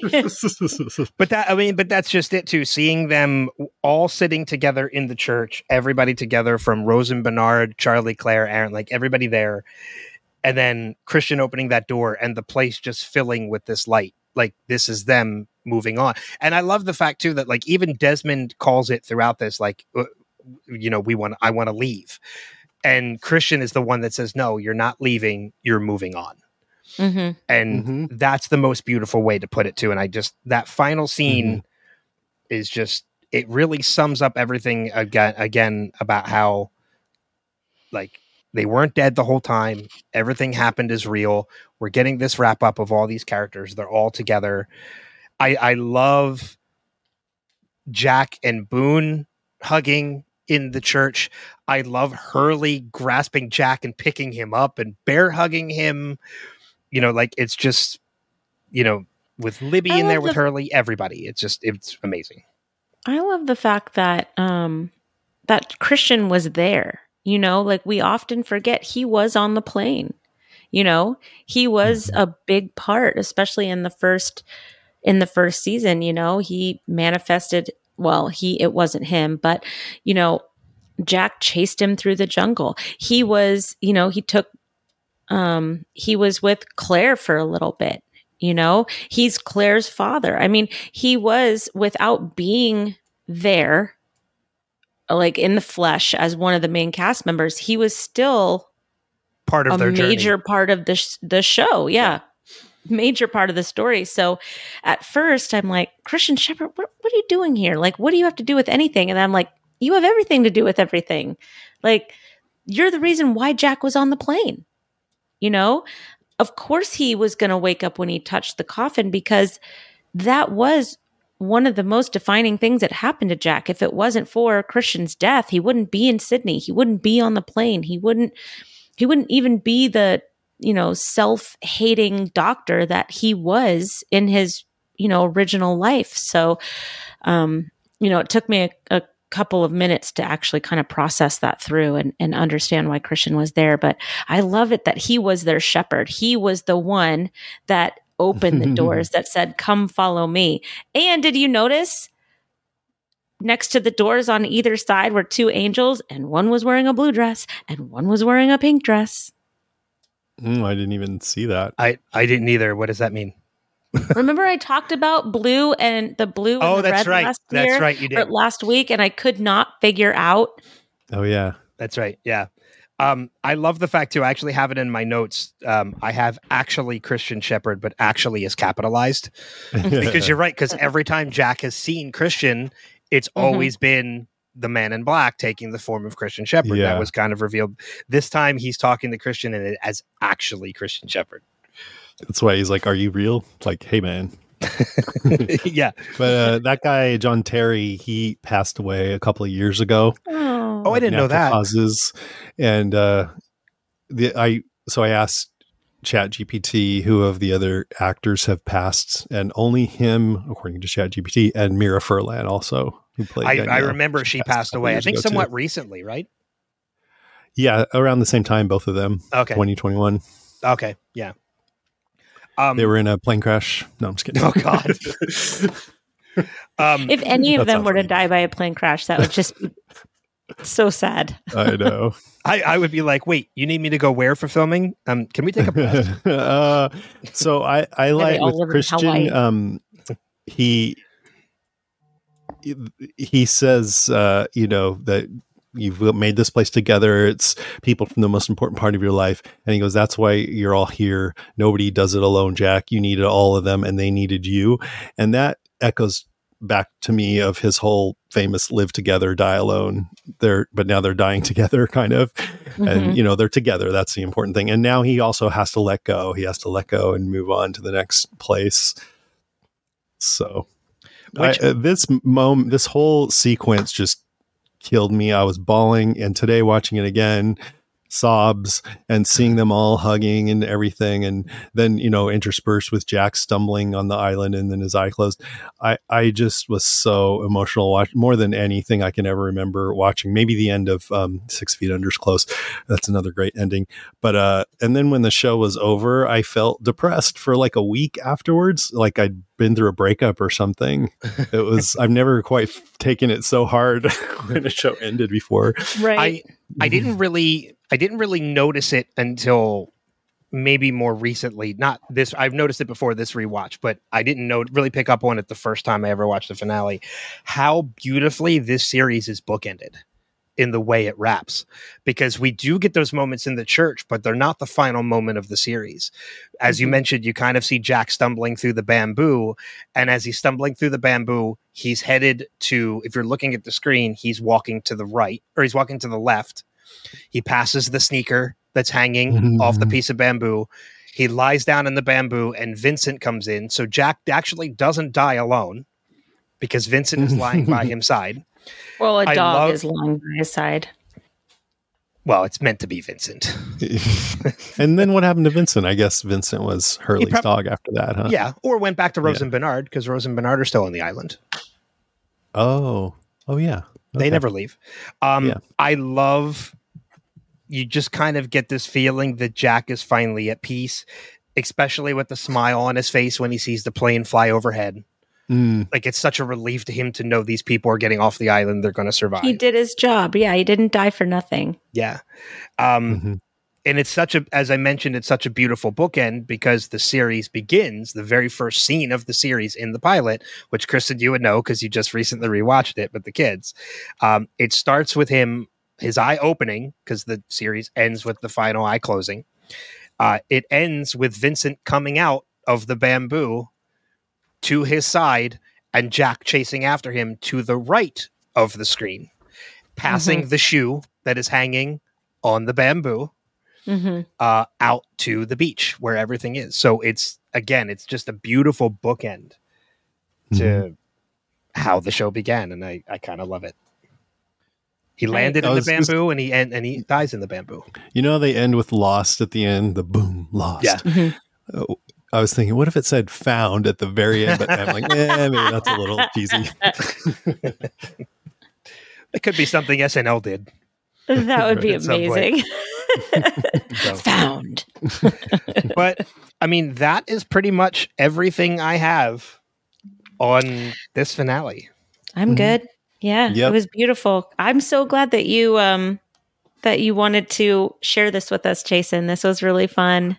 Well, thanks. I'm glad that you wanted me to because I almost feel like you guys did this all this whole time that I, I feel a little bit intrusive, but um, it was definitely a lot of fun. And thank you for letting me come in and share it. Well, and you had sh- Anytime. and you had shared a while back too that you were like, "Oh, I want to come back on for the finale." And I think we were only maybe like in season two or three when you said it. We were like, "Nope, it's pretty I much think a the whole given we were bookend thing just, yeah, like I like the idea of that. You opened our eyes and now we're closing your eyes. And I mean, and I'm I'm sure I speak for Kristin when I say this too. We know you're also a big fan of of Ted Lasso, so you know, hopefully we'll get you back on for for Ted Lasso when we start that. I'd love too. to. Yeah, it'd be fun. I'm So- gonna go find a fucking windmill. oh, so excited. now, now you know I got to play it. Now that you said now it. I know you're gonna. Let's go find a fucking women! um, we're gonna let you go before we go into feedback, but before we let you go, um, tell people where you know we we plug Podcastica, but so you're the creator of it, so it's better said in your in your words this time around.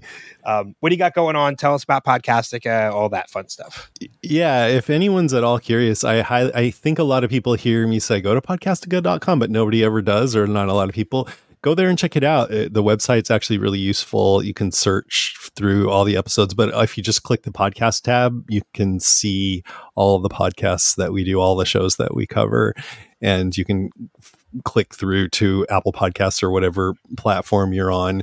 Um, but right now, I'm excited to get started on the Daryl show, which premieres tomorrow or you know this weekend. Yeah, Uh, Daryl Dixon in France. It, it looks like it's pretty good. It's a silly premise, but um, I've I've heard some I've heard some pretty good. mixed, but we'll uh, we'll see. I'll watch for myself. I mean, I made a joke because I went to Rotten Tomatoes and the score was 69, and I was like, even his RT score is cool. But um, yeah, it, I, the, what the people seem to be saying is there's a lot of good things about it. If there's anything that's not good, it's that it's a little too close to the formula. But there's nothing that I've heard where they're saying it's bad. You know, so we'll see. We'll see. Yeah.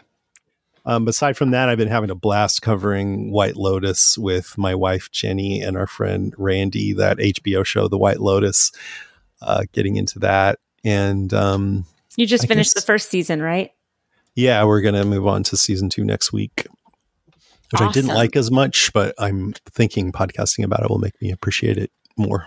And I think uh, you're also toying with the. I know you haven't really decided on it 100 percent yet, but I think you're toying with the idea of doing a rewatch of The Walking Dead. That's right. No, Yeah. we're we're going. Yeah, that's the plan. And uh, we did an episode of the cast of us, you know, where we cover Walking Dead stuff recently um, about Daryl, about our favorite things about Daryl, and so I had to go back and do some research and watch some scenes. And uh, you know, after podcasting about The Walking Dead for twelve years, I was like, I need a break. You know, that's that's good for a while. But now, after some time has passed and going back and watching those scenes, I was like, oh god, yeah, that, that was so good. Like now, I'm really into the idea of starting the rewatch maybe sooner than I thought we would. So we might actually start it, you know, after the Daryl show is over. Yeah. I'm Yeah. totally going to follow along. Yay! I've been wanting to rewatch it, but I need a reason. Yeah. So- So there you go. You get everybody going, and people can come guest. You guys can come guest if you want. I mean, be you know, yeah, we're we're going to be starting Ted Lasso, but yeah, there's another show you can watch along and follow along when you guys do. Are you going to do that on the Cast of Us? Yes, Okay, and then we'll take breaks when other shows come out, like the other spinoffs. And the la- if the Last of Us ever comes back on again, uh, hopefully soon. better come Uh, back. but and just like just like we cover all kinds of shows. We've got um, Kristen and Jonathan and James doing Ahsoka right now, and they're awesome. And Loki's coming out soon, and you know, just uh, eh, if you go and check, there's a decent chance a show you like will be covered by us on there somewhere. Yeah, that's what we tell everybody when we promote it every week is that there's something for everybody over at Podcastica. Yeah, You just got to go look and check it out. So, uh, yeah. So, Jason, thank you so much for coming back on. I'm again, it's been a long journey covering this show. Uh, so we're glad that you came back on to to be a part of wrapping up that story. thank you. So, Thank you. yeah. All right, let's dive into some feedback for this finale episode, in which we actually have a good amount. I'm very happy about this. Yes, where were you guys the past four or five years? Where were you? Thank you for the th- thank you for all of this wonderful feedback. Now we really do appreciate it. It's Yeah, very and it- and it's a nice mix of people leaving feedback as to their thoughts on the finale as well as their thoughts on us covering the show and so now we, we do have four voicemails two of them are good mini podcasts. are like mini podcasts so uh but you know and ordinarily we'll put this out there going into ted lasso um try and keep voicemails to maybe two to three minutes max um, especially for ted lasso because they're shorter episodes. So we're going to ask going forward just try and keep the voicemails to like two to three minutes max. Uh, but because this is a series finale of a show we've been covering for a number of years now two of the voicemails are like nine minutes long. We'll allow it. Uh, apologies to anybody listening. Like hopefully we don't listen to them in advance so we don't know what they say uh, but hopefully they keep us engaged they keep you as listeners engaged uh, as we're going forward but we also, have I just wanted to say I'm like really sad that this is over. i know i am too i it's like I'm looking forward to Ted Lasso, but I also really, really loved covering this show. well you are dive you've already made the dive right back in Well, yeah, it, which is uh, we were just talking about this before we started recording. So as we were wa- as we were prepping for the finale, I thought it would be fun to go back and watch the pilot again, and this time I added my family to it, and my kids have never seen it, and Mhm. so by the time we started recording. Uh, last week, we were already three episodes in, and last night we watched the fifth episode, which was uh, House of the Rising Sun. And, um, you know, just watching my kids watch the show for the first time, and I'm I'm hoping to squash the questions, the constant Are they dead? questions. Are they really dead? No, they just want to know like, is this a good character? What? Wait, well, we hate. They hate Sawyer. They hate Jin, um, as they should, right? Um, they're so so on Michael, like, because Michael just got beat up last last Okay. episode, right? But he's also a terrible father right now, and so. Um, and didn't care about Vincent, which really bugged him. So it's just been really fun because they just because I've never ever ever watched the show and then immediately started a rewatch. And it is so weird with all of like the analyzing we've been doing and going back and just watching it. And the kids are like what about this? I'm like i know that answer. No i know that answer too. Yeah You- oh, oh no i'm not going to tell you and the and the funny thing is too when we were having the discussion by the way if you're listening and you're confused as to the timeline uh this episode is being recorded in two different sessions uh and Mm, because mhm. this was to help with jason's schedule who was on for the main part of the podcast um we are recording the feedback section now as a separate uh Yeah. On, on a different day. So if you're wondering why Jason's voice is not present, that's because he is actually on a trip right now. Uh, which is why jason i'll be jason Um, but one of the funny things that you told me when we were talking about that is how your daughter created a board to kind of keep track of everything. And I was like, oh no, in season one, she's going to need a much bigger board as she goes. Oh, she already has quite a few things on her board.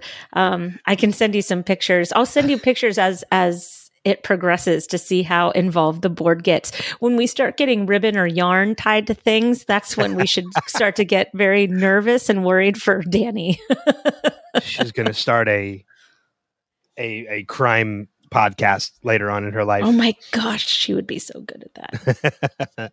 but I'm just so I'm like she's gonna need. I, I'm gonna take bets on how many times you hear, "Mom, I need another board." I need a, we're gonna need a bigger bo- board. Wait, there are tail end survivors. Mom, I need another board. All these Oh, new what is characters. the They, hatch? I need a new board, Mom. She's gonna need like, God. Once she gets introduced to the tailies and then the others. uh, Yeah. Oh man, there's so many characters I can't wait. Or Ethan Fromm when when Ethan Fromm just appears. That should be fun. Who's oh yeah. guy? Where'd he come from? Oh, it's like um. Do you ever see Dogma? Oh God, yes. You know, at the end when uh when uh Jay wakes up, he's like, "Who the fuck is this chick? What's going on? Why?" I love that movie. By the way, It's such a good movie. I think that's one of Kevin's best. oh I- no, it is his I, best. I really, I really think. Well, Followed very closely by Mallrats. Yeah. Although I, I adore Clerks too, as well. I never got into Clerks like everybody else did. I saw the first two. I didn't see the third one, and they were all right. But I'm a Oh. sucker for Dogma, man. Uh, yeah, I, I, I. Dogma is just. I, I adore. It's so smart. well done, very It's- well done. It's incredibly smart. Written and directed by a Catholic. Well, so I was actually going to tell you. I know we're already off topic, which par for the course. This is Um, the feedback section. Of one of the- podcast. one of the funniest stories I've ever heard, and I've heard Kevin tell this story uh, a number of times actually, and I think it's actually on one of the specials he did, the evening with Kevin Smith specials, is he found out that protesters were going to the movie theater, his local movie theater, Yeah. to protest Dogma when it was in theaters. hmm So he decided to go down and join the protest because people didn't know who he was. Like they didn't know right. how he physically looked yet. He wasn't nearly as famous yet at that point. Um, people who knew the movies knew who he was, but he wasn't as like pop culture famous as he is now. So he went down there, and apparently there were reporters down there, and they chose him to be interviewed. So he got interviewed on the local news and Oh faked his name and talked about how much how horrible the movie is and it shouldn't be here and it's oh against all religion. Like he played into it, and there are That's on clips of it. YouTube somewhere. Yeah. Oh, Okay. good. There are Perfect. clips of it. I'm gonna on go look for it after. Yeah. All right, are- let's yeah. let's do feedback, and then we can talk about this more. Let's put a pin in that because that Yeah. that's great. and we have a, and we do have a good amount of feedback to get through too. Um, so let's get through the written feedback first, uh, in which we have a couple things that we will discuss. And I'm going to let you start with the first one. It's very short, but it comes from somebody you are very well acquainted acquainted with. Yes, it's from Jonathan from my uh, from our Ahsoka podcast, who has the best voice for radio that We you will ever hear. That Yep. you will ever hear. Please go to the Ahsoka podcast just to listen for it. Subscribe now. Ding. Jonathan says, "Wow, well done." And I think that's in regards to when I put up the post for feedback in that group that he's a part of, just saying how we've completed this journey. hmm And so it's a wow, well done, as in like, congratulations, We you did it. you finished. Uh, the next one comes from Mary Lee Hutchinson. Uh, she says, Ben and Kristin, thank you so much for your great coverage of Lost. Welcome. I loved I loved Lost when it aired, but I always felt that the ending was confusing with the time jumps and alternate timelines. It seemed to me that during the final season, the writers did not have a clear vision of how to end the show, and I have to say that I felt about cheated. I felt a bit cheated. However, I have really enjoyed your coverage, and you have done so much to help change my mind about the ending of this great show. Thank you so much for pouring yourselves into this podcast and for helping this girl feel much better about the fate of so many wonderful characters in the end. I have a big smile on my face. You're welcome, Mary. That was that was the goal. That was the ultimate was goal the when we started covering Mhm. Lost. Yeah. Uh, Was- Derek, I assume this is Derek O'Neill. This is Derek O'Neill, Derek O'Neill. He has his own podcast network. It's wonderful. TV I've Podcast to- Industries. Yes, thank you very much. It was escaping me all of a sudden. TV podcast industries. He is a wonderful Irish podcaster. And if you want to listen to his beautiful voice, I suggest going and uh, listening to any of his wonderful podcasts. Uh, Derek says, Hey, Kristin, Ben, and Jason. Derek from Dublin here. I love it. I can't believe we're at the end. I've been listening along to every episode for about four years, but never felt I could contribute anything better than you said for every episode. I've loved your coverage of Lost and I love this show. I think it was the first finale that was shown at the same time worldwide. Oh, I didn't know that. I just remember bawling my eyes out at the episode when I realized that everyone dies, they meet together, and pass to the other side. And then the they were always in purgatory crowd came in and ruined it. I'm so glad I listened back along with you both. Hopefully, I'll have as much fun listening along with the podcast on whatever you do after Ted Lasso. I'm glad we got to live together and not die alone. Oh, Derek, I love you. That was wonderful. Thank you. My heart is like exploding right now. He actually sent that in like two weeks ago too, and I messaged him back. I was like, "We're gonna save this for the series finale."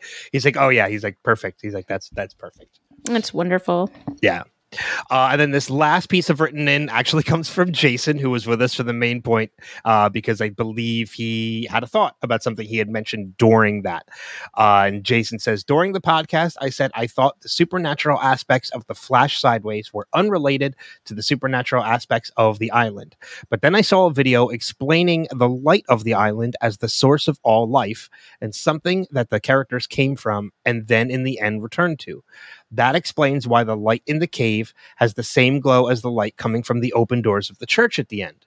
I'm not sure if that's what the writers had in mind, but maybe I kind of hype, I kind of hope so because I like how that ties things together. That is a great observation. And it also comes from Marcellus Wallace's briefcase.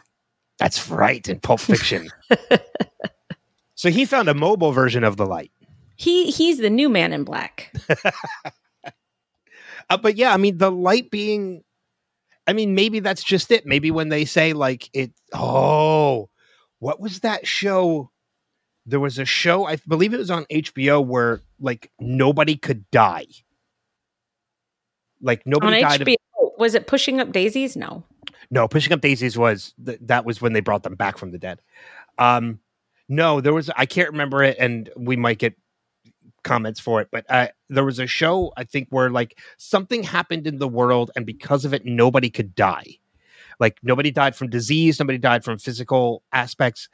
Um, and if that you sounds crowded. yeah, and if you extinguish the light, maybe that's what happens. People can't die. Then everybody would have died when. Well, well, I mean, if you go down, so they unplugged. the light was out for a good while in that last episode. well, and we didn't even mention this during the during the, the main part too, but when the light was out, it kind of went from heaven to hell. Because the Mm. light goes it goes red Mm-hmm. and growls. So maybe that's just Growls it. like maybe a Demogorgon. maybe if you extinguish that light, then everybody goes to hell. Nobody can That's go to the heaven. plug to the upside down. oh, see, that's It's that's another why gateway. that's why Eleven needs to be on Lost. Well, that would be a her great time. crossover. That would have been before her time, though. That'd be a great crossover, though. All of a sudden, Hurley shows up in season five of Stranger Things. He's like, "Hey, Eleven, we need you. Let's go." What's up, dude? Sup, dude? Let's get this all cleaned up, please. Snap of the fingers. Thank you. Uh, but let's get into the voicemails. And again, some of them are rather lengthy, so apologize ahead of time. We haven't listened to them in advance. Uh, but let's start. Let's kick off with Dez, who we haven't actually had a voicemail from in a while. I know he's been kind of busy. Um, and this one's one of the shorter voicemails. Uh, but here is the voicemail from Dez. Hey guys, it's Dez. Sorry I haven't called in a while, but Xander's chinchillas keep stealing my phone and hiding it underneath their exercise wheel. Whatever. Anyway, um, I kind of had a theory I wanted to share with you before we finish up with Lost. Um, the souls in the Flash Sideways. We always wondered if some of them, like David Shephard, were actually real people or not, or if they're just something that was put there to help them move along. I think every soul, everyone in the Flash Sideways is an actual soul just waiting to move on. But I think David Shephard is actually Ray Shephard, um, Jack's grandfather. We know that Jack and Christian had a rough relationship, and that just doesn't come from anywhere. I think that probably Christian and Ray's was just as rough. In fact, Ray didn't approve of his wedding with uh, his wife. Um, what do you guys think about that? Okay, I'm going to let you guys go. Oh, and congratulations on finally finishing the show. I thought I was going to die a very, very old man before you got to the finale. You're a I, you know what? Yeah, but we needed one zinger, or it wasn't a Dez voicemail. Yeah, exactly. I'm surprised we only got one. Um, first off, you got to lock those chinchillas up, man. I, I don't It know just what doesn't even sound like a real story. that just sounds fake. we need more detail. yeah, I'm gonna need more on the chinchilla uh, fiasco happening Yeah. in the Combs house. So, so what's it like on the chinchilla front? I don't know if I buy the whole David being Ray. Um, I think that's a little bit of a stretch. I, maybe I could see an argument for it, but If that was the case, then Christian would not have left with the rest of them. He would have stayed behind to fix his relationship with his father, much like he got to fix his relationship with his son. or there would have been a reason for David to have also been in the church. One or the other. Yeah. So uh, no, I think I think David was an amalgamation. I think he was a creation, something to help Jack kind of move forward. I, I mean, there are other souls in there, obviously, that are going to be Mm. moving on at some point, different times. But, um, you know, like as we, you know, like uh, like Miles is in there, Daniel, Charlotte, like there's other people in there, Eloise. But I don't, I, I don't buy David being Ray. Well, and I mean, if you think, well, I mean, look, that's that could be up to interpretation for sure. Um, Yeah. I do know that you know Christian Shephard did say this church is a place that you all created so you can find each other again. Those are the people that are from the original plane crash, crash plus Juliet. Right. So, I mean, Juliet was such an integral part of this core group, this original core group, that she kind of got grandfathered into the place. But anybody after that, of course they're not going to be added into that which you know that does mean that miles and charlotte and daniel and whoever else they're not going to be able to come along because it's not for them. And ben knew that it was not for him as well. He was invited but hurley knew or ben knew that he was m- the antagonist of a lot of their stories and he had no business in that church. Yeah. um as as wonderful as his arc was, as redemptive as his arc was, he didn't belong in that church. Um, so whether or not David is a true person or not, that I don't think that that's really important to the end of this particular story. Yeah, I can see that. I mean, and the only other person I can make maybe vouch for and maybe make an argument for belonged in that church with everybody else would have been Miles. Um, but but the only thing I see him staying behind for is the same as we, we talked about this during the, the meat Mm. of the episode earlier, is very similarly to how Daniel stayed behind because of Mm. his, the relationship with his mother Eloise. I could see Miles staying behind with the relationship with his father Pierre. I think that if Daniel had been given the opportunity to go in, into the church and away from his mom, he would have taken it. So that was just a that was a side deal that Desmond and and Eloise probably created, and keeping Charlotte there at least kept Daniel happy. Hmm. Maybe I don't know, but I but I think that that was mainly a selfish Eloise decision. Um, I would have liked to have seen Miles move on with with them only because he was such an important part of the 70s three year span. Well, like you mentioned with Juliet kind of being grandfathered in because she spent all that time with them, Miles did the same exact thing. So He did, but who was who was his his link? It was his father. well, that's why I say I can understand Right. why he stayed behind. Right. Because he actually got to have a, a, a life, albeit a fake life, but a life with his father that he never got to have before. Yeah. Um, and that's really special. It, it, it really, I wouldn't, I also wouldn't have been mad at Jin and Sun staying behind to raise their daughter, even if it wasn't a flash sideways until they were ready to move on.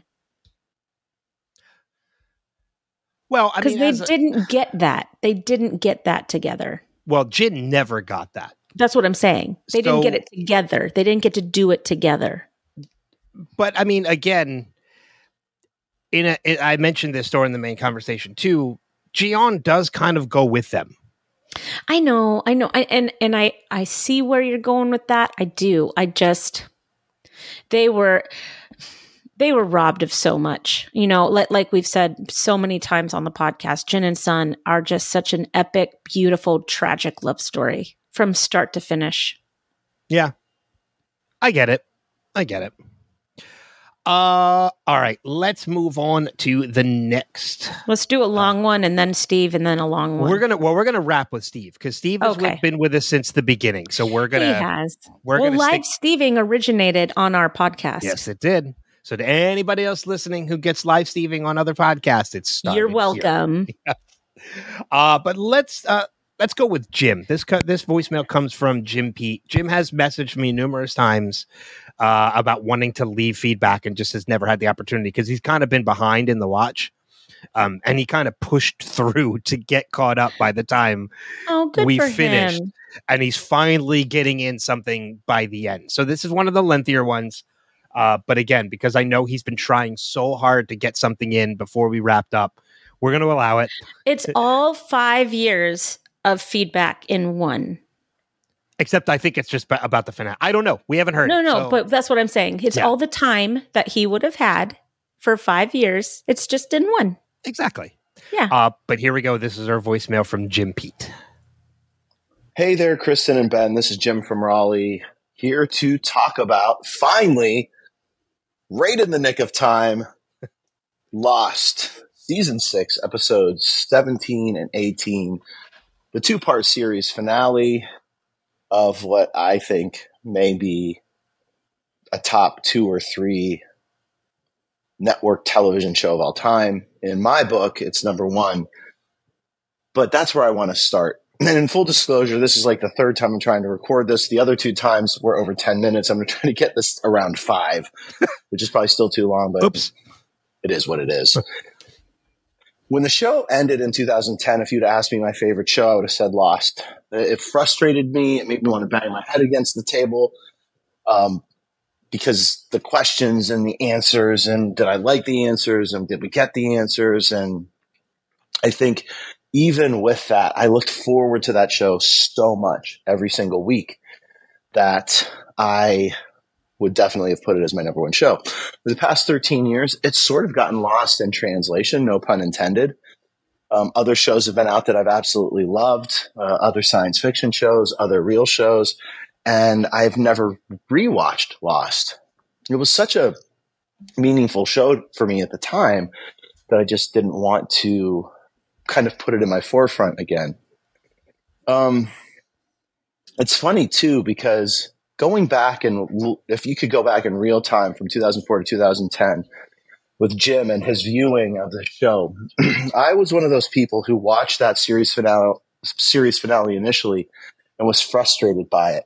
And I can't remember the specifics of the frustration. It wasn't really that they didn't answer all of the questions. I think it was a combination of being frustrated that the show was over. I think I, you know, I was meeting up with friends every week to watch the show. We would have parties every week to watch it. Um, so we were doing a lot of that online discussion in person. I really wasn't a super big online presence for TV shows in 2010.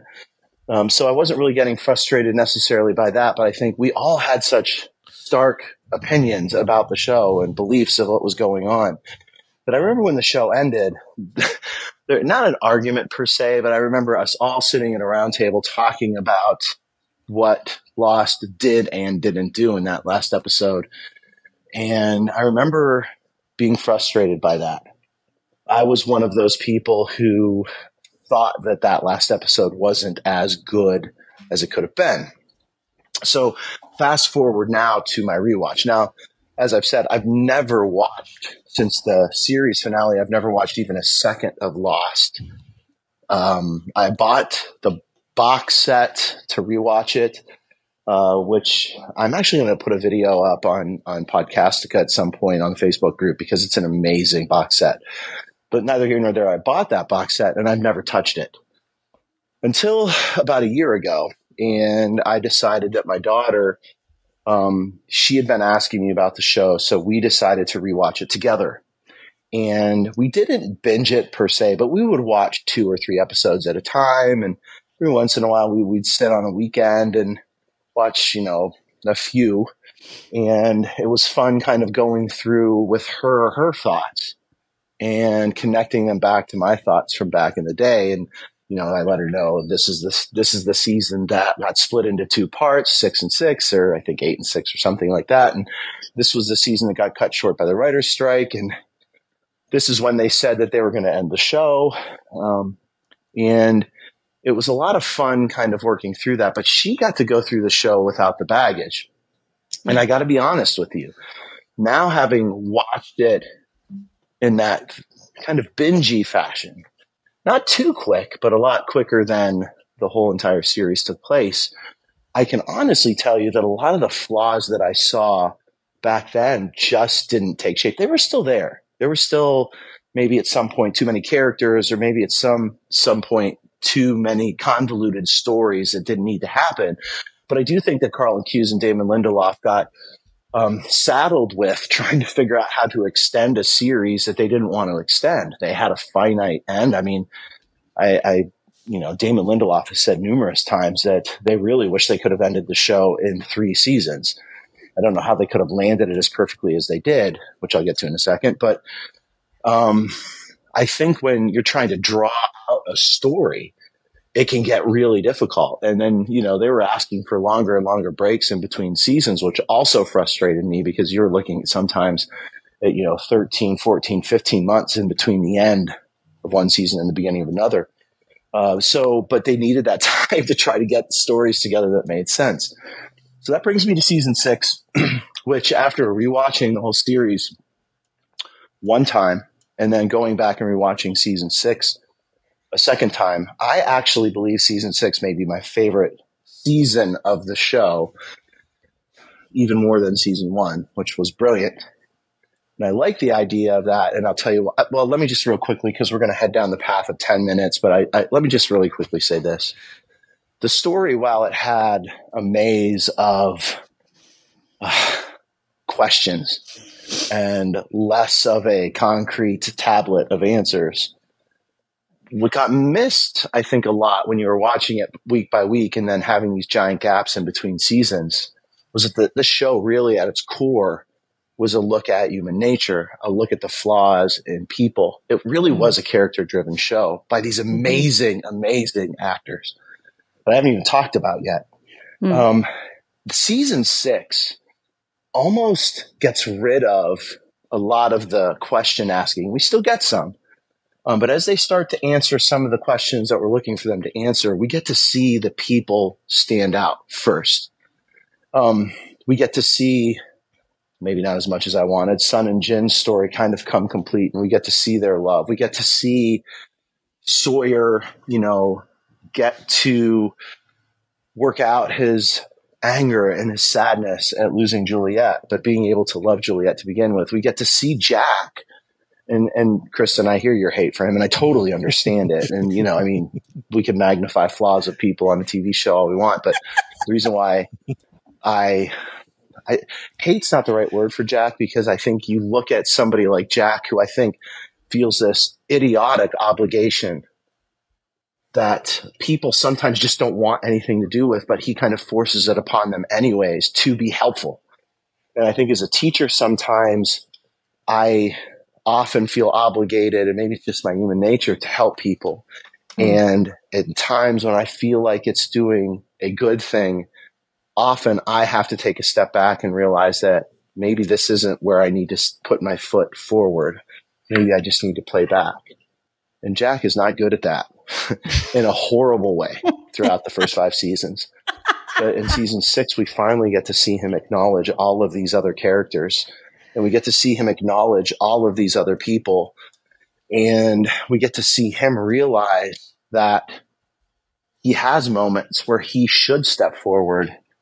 But until those moments, perhaps it's fair to lean on everyone else.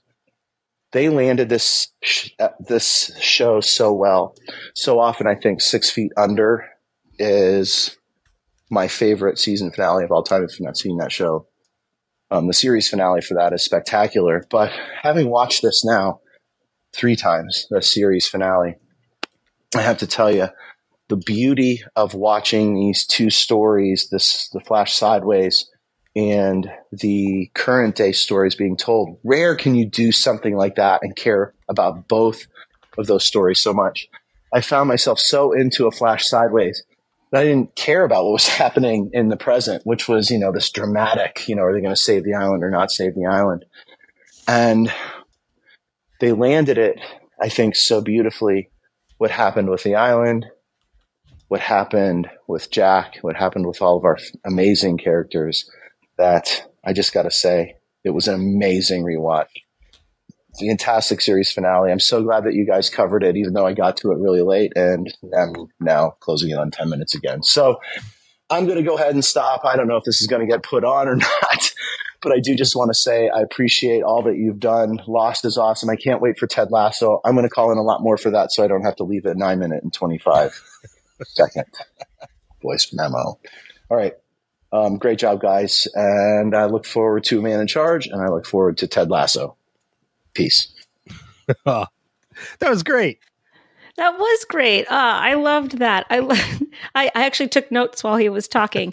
Um, I thought it was really funny that um, Jim that you said that they extended a show that they didn't want to extend, and you had to wait thirteen to fifteen months between seasons because oh my gosh, like waiting for Stranger Things is like the bane of my existence right now, and it's just so funny that you know here we are uh, all these years later, and now it's expected to wait at least a year for another season of quality television, which I don't think that we had a decade ago. You know, it was like put it out, put it out, put it out, put it out.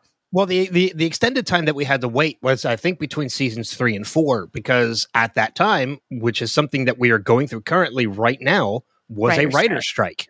which ruined a lot of shows. and we're going to and we're going to well heroes ruined itself um but you know uh, one of the seasons of lost had to be cut short uh, and then we had an extended wait before the show returned because of the writer's strike and now not only are we having an extended writer's strike we have an actor strike going on at the same time Mhm. uh, so a lot of the things that we experienced and the frustration that we experienced with Lost back then, we are going to experience again Yeah. but not just with one show or two or three shows.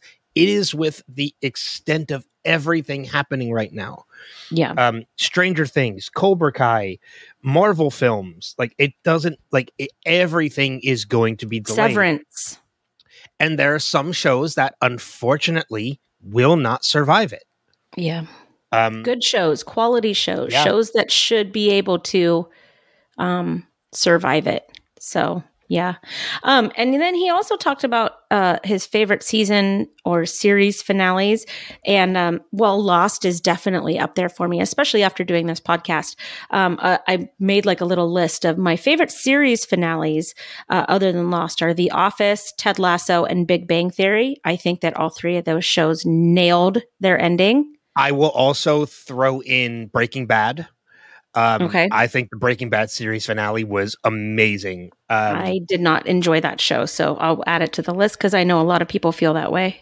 and I think Parks and Rec also was probably a great series finale. Parks and Rec, what? Yes, Parks and Rec is up there for. And what's funny is that The Office and Parks and Rec are both uh, ran by the same person, Yeah. From from The Office. And then the best series finale or season finale that I think I've ever seen, ever, is the season one Severance season finale.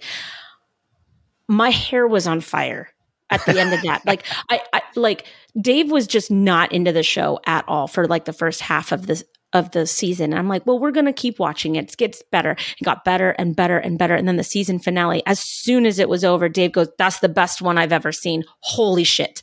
Like we went from indifferent about the show to where the fuck is the next season? Well, I want to make quick mention too that you know Jim, as Jason did, mentioned that Six Feet Under is one of the greatest Oh, series finales. I've ever seen. I never, I've never that seen- show either. I've never seen it, but hearing now two people mention it in the same episode of the podcast, I'm kind of like, well, maybe I have to add that show to my list. Um, but as far as season finales go, How another throw, podcast called Why Haven't You Seen That?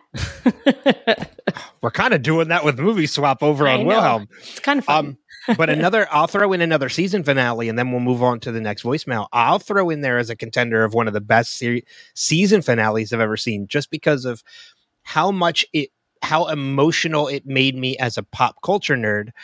Is season two finale of The Mandalorian when Luke shows up? oh yeah, I hated that. So I'm glad that you liked it.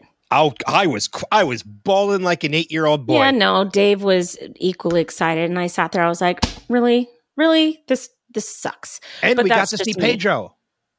Well, yeah, okay, and that's always wonderful. Mando and. Man, Mando and Grogu saying goodbye. Come on. that that never needed to happen. Is my point. and it gets undone. They end up finding each other again. Yeah. It so whatever. Anyways, the season two finale of Schitt's Creek is also very good. I will give the series finale of Schitt's Creek also on that list. Every episode of Schitt's Creek is gold.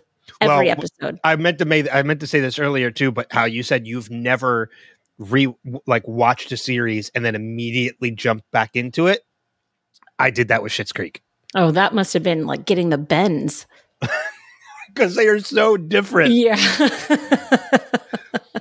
they are they are so different by the end but that series finale I, actually the last three or four episodes of that s- series i was bawling every episode Mm. until the finale and then i was like oh I can't do this and i started late with Schitt's creek I did too. I started after it stopped. i started right as the fifth right as they were going into the final season i started Okay. Yeah, I didn't start until yeah, until after the show was over. You know, it was just like one of those shows where everybody said it was good. I'm like, I'll get to it. I'll get to it. I'll get to it. that's how i was too and then i kind of got like Oh, Like- the series finale of Justified. Holy which, shit, that which was I'm I'm working to. I'm working to. Oh my gosh, that was Dave and I Dave and I quote the final line of that episode all the time. Well, good. now that once once I finish it, I will text you that line so you know I'm done. I can't wait. That's how you will know I am done my watch my first watch. That's what I want to do after Lasso, so better be done. I have a I have a couple things that I can't do that because I'm just watching it now. We just watched Ted Lasso. months ago. Oh my god. Anyways, We'll figure it out. We're getting ahead of ourselves. let's go to the next piece of feedback. Uh, so this one comes from our friend Jason from San Jose, who has actually been very vocal over the last uh, number of episodes of this Yeah. podcast, which we're incredibly grateful for. Uh, he did tell me, how did he put it in his in his email? He says. Uh, here is my audio feedback slash mini podcast for the end. Spoiler alert: there might be tears ahead. So uh, let's just go ahead and play this uh, now. This is our voicemail from Jason. Oh, he starts it with the with the opening. Produced. We've said that a number of times. He produces his voicemail. Step up your game, people. Hi, Ben and Kristin. This is Jason in San Jose. And since I was busy editing a podcast episode last week, I didn't get the chance to leave feedback for what they died for. I thought it was a great lead up to the end, and I did notice two mirror moments in that episode Jack checking out his bleeding neck again, and Ben in the nurse's office. Even though he really didn't deserve it, it's always fun seeing Ben getting beaten up. You did mention that Michael Emerson's black eye can be seen in the flash sideways and on the island, which was caused by Henry Ian Cusick accidentally hitting him during one of the takes. There are some behind the scenes interviews with Michael Emerson on the DVDs where you can actually really see his shiner. Also, in this episode, I absolutely love seeing Rousseau again, as well as Ana Lucia. Well, we're finally at the end. This is my favorite episode of season six and in my top five of the series. I've watched this at least 10 times and it makes me cry each and every time. There's too much to cover that happened in this episode, but I did want to hit some highlights. The intro montage with Michael Giacchino's beautiful piece, Moving On, was a great way to start the episode.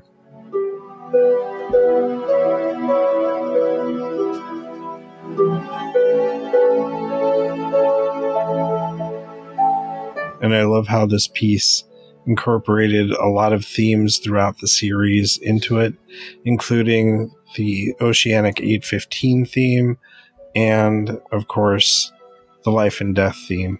I did notice another mirror moment during the montage with Sawyer looking at the broken mirror. And I could tell just by the beginning here that this would be another emotional watch for me all of the wake up moments made me tear up when this first aired. And this time I felt quite emotional throughout the whole episode. I loved the Sun, Jin, and Juliet scene, which definitely had the tears flowing, but also had the eventual humorous look at Sawyer. Detective? Love that.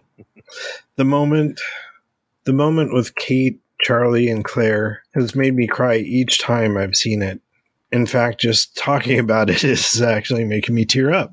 Anyway, I remember the Jack attack jump in the air in his fight with Locke, cutting to a commercial when it first aired. I just bet everyone watching at that moment yelled out like I did, What? No!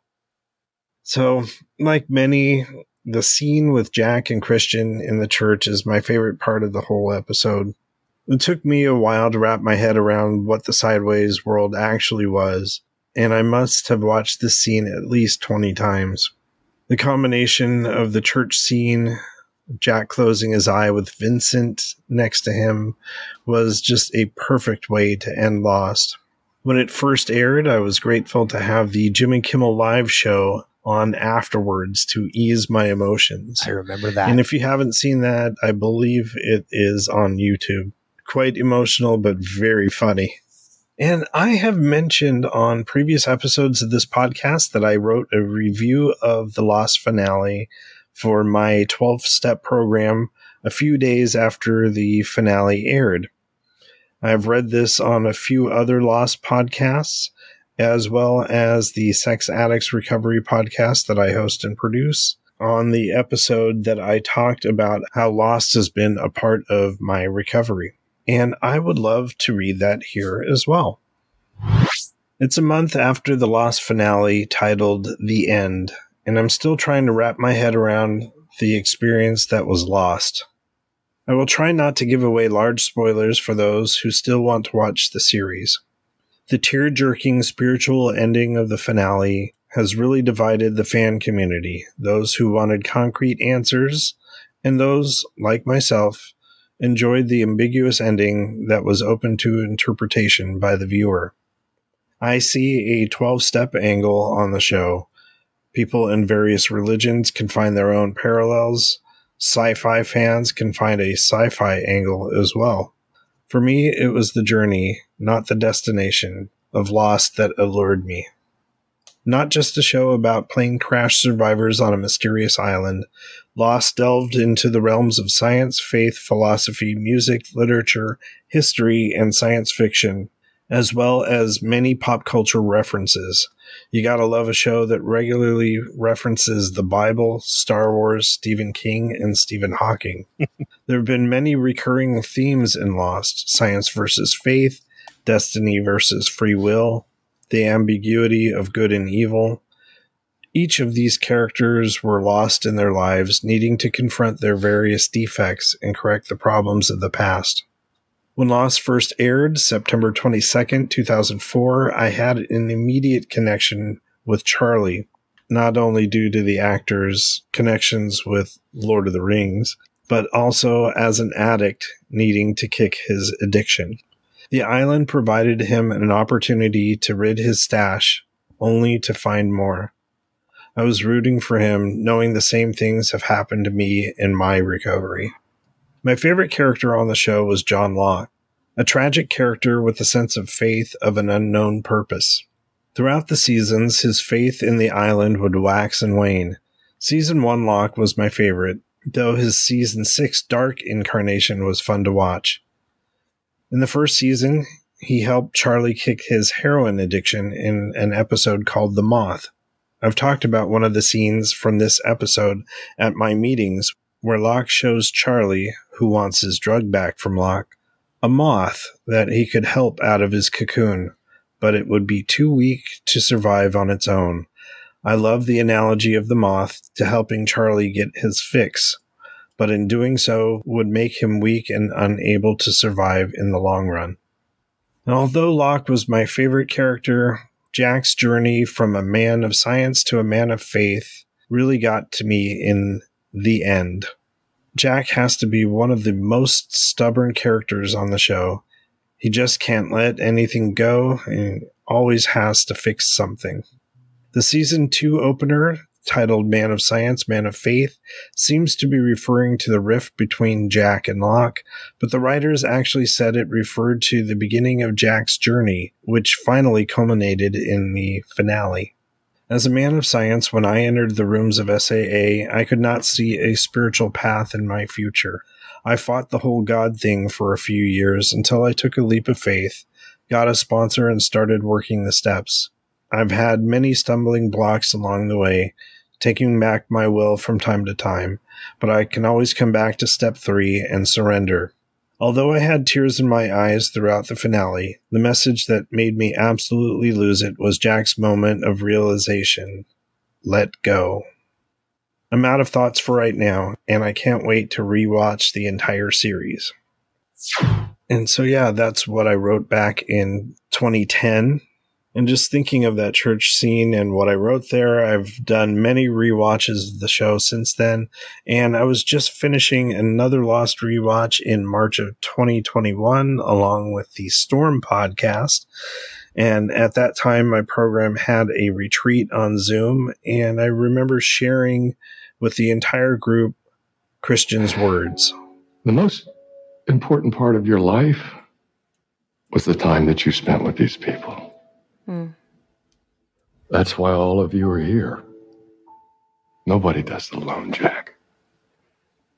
You needed all of them, and they needed you. For what? To remember and to let go. Whew. Uh, just listening to that is making me emotional again. These people have been an important part of my life in recovery for the past 20 years. I also think about this speech reaching out to the lost community, discovering friendships through watching this amazing show. I have some other thoughts that I hope to share on the New Man in Charge episode, and then on to Ted Lasso. Until then, this has been Jason in San Jose. Namaste. And P.S. I don't believe in much, but I do believe in duct tape. oh, Miles, golly, I love him. There's also one more mirror that you uh that you forgot because it was the only one I noticed was a uh, Sawyer's reflection in the vending machine. Oh yeah, right before his enlightenment. Was literally the only one that I noticed the whole time. I was waiting when he goes, "Oh, and Sawyer's." I go, "He's gonna say it," and then he said, "Reflection in the mirror." Or something. I go, "No, he didn't say it." um, I I just want to say too. I want to say thank you to Jason for yes. being very open about his addiction and what it is, what this show has meant to him in regards to that. Um, we're very appreciative of the, of you being able to share that and willing to share that, uh, mm-hmm. uh, not only with us but in your voicemails that get shared to everybody who's listening. so I, I, hope other people have taken from that as well and, and can be appreciative of that. Um, I agree. Making yourself vulnerable on this type of a platform is very difficult to do. So thank you. Yeah, exactly. So thank you for that, Jason. Um, and rereading that original review was fantastic too because mm-hmm. that you know it, i think it was just as poignant then as it is now thank you for not adding lost music to it while you read it because that would have been a little too much well that was uh, well that was one of my other two notes i have from his um I love the fact that the the show itself and watching the show, he mentioned that to him the show was all more about the journey and not the destination. Yes which I thought was a great way to put it as, in regards to this. And if more people took that aspect in watching, they wouldn't have been as disappointed that some questions didn't get answered in the end. Right. Uh, because it is more about, as I mentioned earlier, it is more about the characters. Um, playing that clip from Christian uh, is a great way to bookend this because anybody listening knows that's the clip you heard at the opening of the podcast because I used the same thing for the opening. So this is the second time you're hearing it, and that's totally fine because it's a good way to close close out things. Um, and lastly, my final notes. We've mentioned him a number of times, and I know Jason has as well, but I don't think he's given enough credit. Michael Giacchino, as the person who wrote the score for the entire series for the composer of the music to Lost is he's amazing. And he has gone on to do so many other projects from the Mission Impossible franchise to Marvel films to Disney Pixar films. Like he has done so many projects since Lost. And he's I don't think he gets enough credit I, he did a beautiful job on on Lost. Beautiful. Like there's there's very little music that comes from Lost that doesn't evoke some sort of emotion. He's very it's very very well done. There 100%. is there is a so back in March of 2016 um they did a there was a two-day Lost reunion in LA. It was um the 12th anniversary reunion concert. It was a two-day concert conducted by Michael Giacchino with all of the original musicians that mm-hmm. scored the show. Um, and they had a number of special guests. Uh, Kevin Durand, who played Keamy, uh, was there. Mira Furlan was there. Josh Holloway and Jorge Garcia both showed up as well. Um, it has not been put on CD. I don't know if it's on Spotify, and it hasn't been put out on DVD. However, Mondo, which is a company that produces vinyl, did release a three LP vinyl set of the concert. Oh. It is sold out on Mondo, has been sold out for a long time. However, a website that I use called Discogs, um, that I use to get vinyl, uh, has it. It has been sitting in my shopping cart for a year now. Nobody has bought it. Uh, the only reason I haven't is because with shipping, it's like $85. Wow. So I think it might finally be time to pull the trigger and get that album before somebody else does. So, uh, but thank you again, Jason, for yes, everything. thank you, Jason. Thank you. Not not just for that, but all the voicemails you have left over the time. yes, hundred percent. But that leaves us to the final piece of feedback for the finale. We we saved it to the end only because he's been with us since the beginning, uh, and that is our uh, voicemail from our friend Steve. So let us play that now. I haven't even finished listening to the episode yet, and and I haven't sort of watched the end. But Miles has the diamonds. Okay, I don't remember what prompted that, but uh, hello, Ben and Kristin. This is Steve, and here we go for the finale. Okay, I don't remember anything about this coffin. Huh, I just caught that Christian Shephard. That's weird. Worse than Yoda. Ooh, another Star Wars reference. I got a bad feeling about this. Oh, Rose. Oh, and Bernard. The island people. Oh, okay. So Detective Miles saw uh, Sayid, and now he's called Jim, and Jim, Jim, Jim. So weird to call him Jim. Is going to the hospital. Oh, of course, Juliet. Oh, oh, and of course they speak English now because they remember. And Juliet is walking out. Oh, Juliet is David's mom. So Desmond is getting tied up to lower in the light. Um, and he is living in both the sideways flashes and in this, right? Oh, and so he just saved Shannon. So we didn't see Boone waking up uh, either, but we know he did, I guess. Okay, Desmond pulled the cork out, and now, oh, what's happening now? Oh, it was Kate going to deliver Claire's baby again? And that's how they're going to remember? Oh, oh, and Charlie and Claire. Oh, um, this is going to be a, a very tearful couple episodes here. I'm watching on Hulu, so the end of part one is Jack doing that superhero leap with his fist up in the air and Locke's running at him with a knife. Ooh, part two is going to be good. Ooh, and Locke just stabbed Jack in the side with the knife. Oh, but I know who wins. Ooh, and Kate just shot Locke in the back. I think you all talked about this last week, but I don't remember it. Oh, wow. So John remembers, but Jack doesn't yet. you go, you think I'm going down that? No way. I'm with you, dude. Love it. Did Sawyer just call Lapidus chesty? Juliet and Sawyer, they just touched and they got, they both are remembering at the same time. Kate does look good in that dress. It is strapless. Oh, there it is. The now you're like me after he drinks the communion. Okay, so Jack's going to put the cork back in, but where's Desmond now? Sawyer just called him Enos Miles as they came into the plane. He just called Miles Enos. Okay, so they pulled Desmond up out of the, the hole, but where's Jack now? Again, just keep asking questions. so now here Hurley gets to make the, the choices, the decisions about how to run the island. I like it. So it's not Ben's time to enter the church. He's going to wait outside. Hey, back on the island, Jack is, uh, oh, he's at the pool where he woke up. The, both times when the, the plane crashed, is it the same place he woke up at? Ooh, touching the coffin is what is bringing back Jack's memories now. It looks like Rose and Bernard are in the church. Oh, and Kate's not in the dress any, anymore either. So this does, I guess they are moving on. There's they got here at different times, just like the show started with Vincent finding Jack in the jungle. We see Vincent finding Jack in the jungle, lying on his back. Mm. There's a baby there though in the church. Well, and that's it. Um, looking forward to Ted Lasso. It's going to be a little interesting because it's I just rewatched it a few months ago. You know when the third season aired, so uh, the first and second season at least. I haven't rewatched the third season yet, so it's uh, it's going to be interesting. Talk to you later. It's always great hearing from Steve.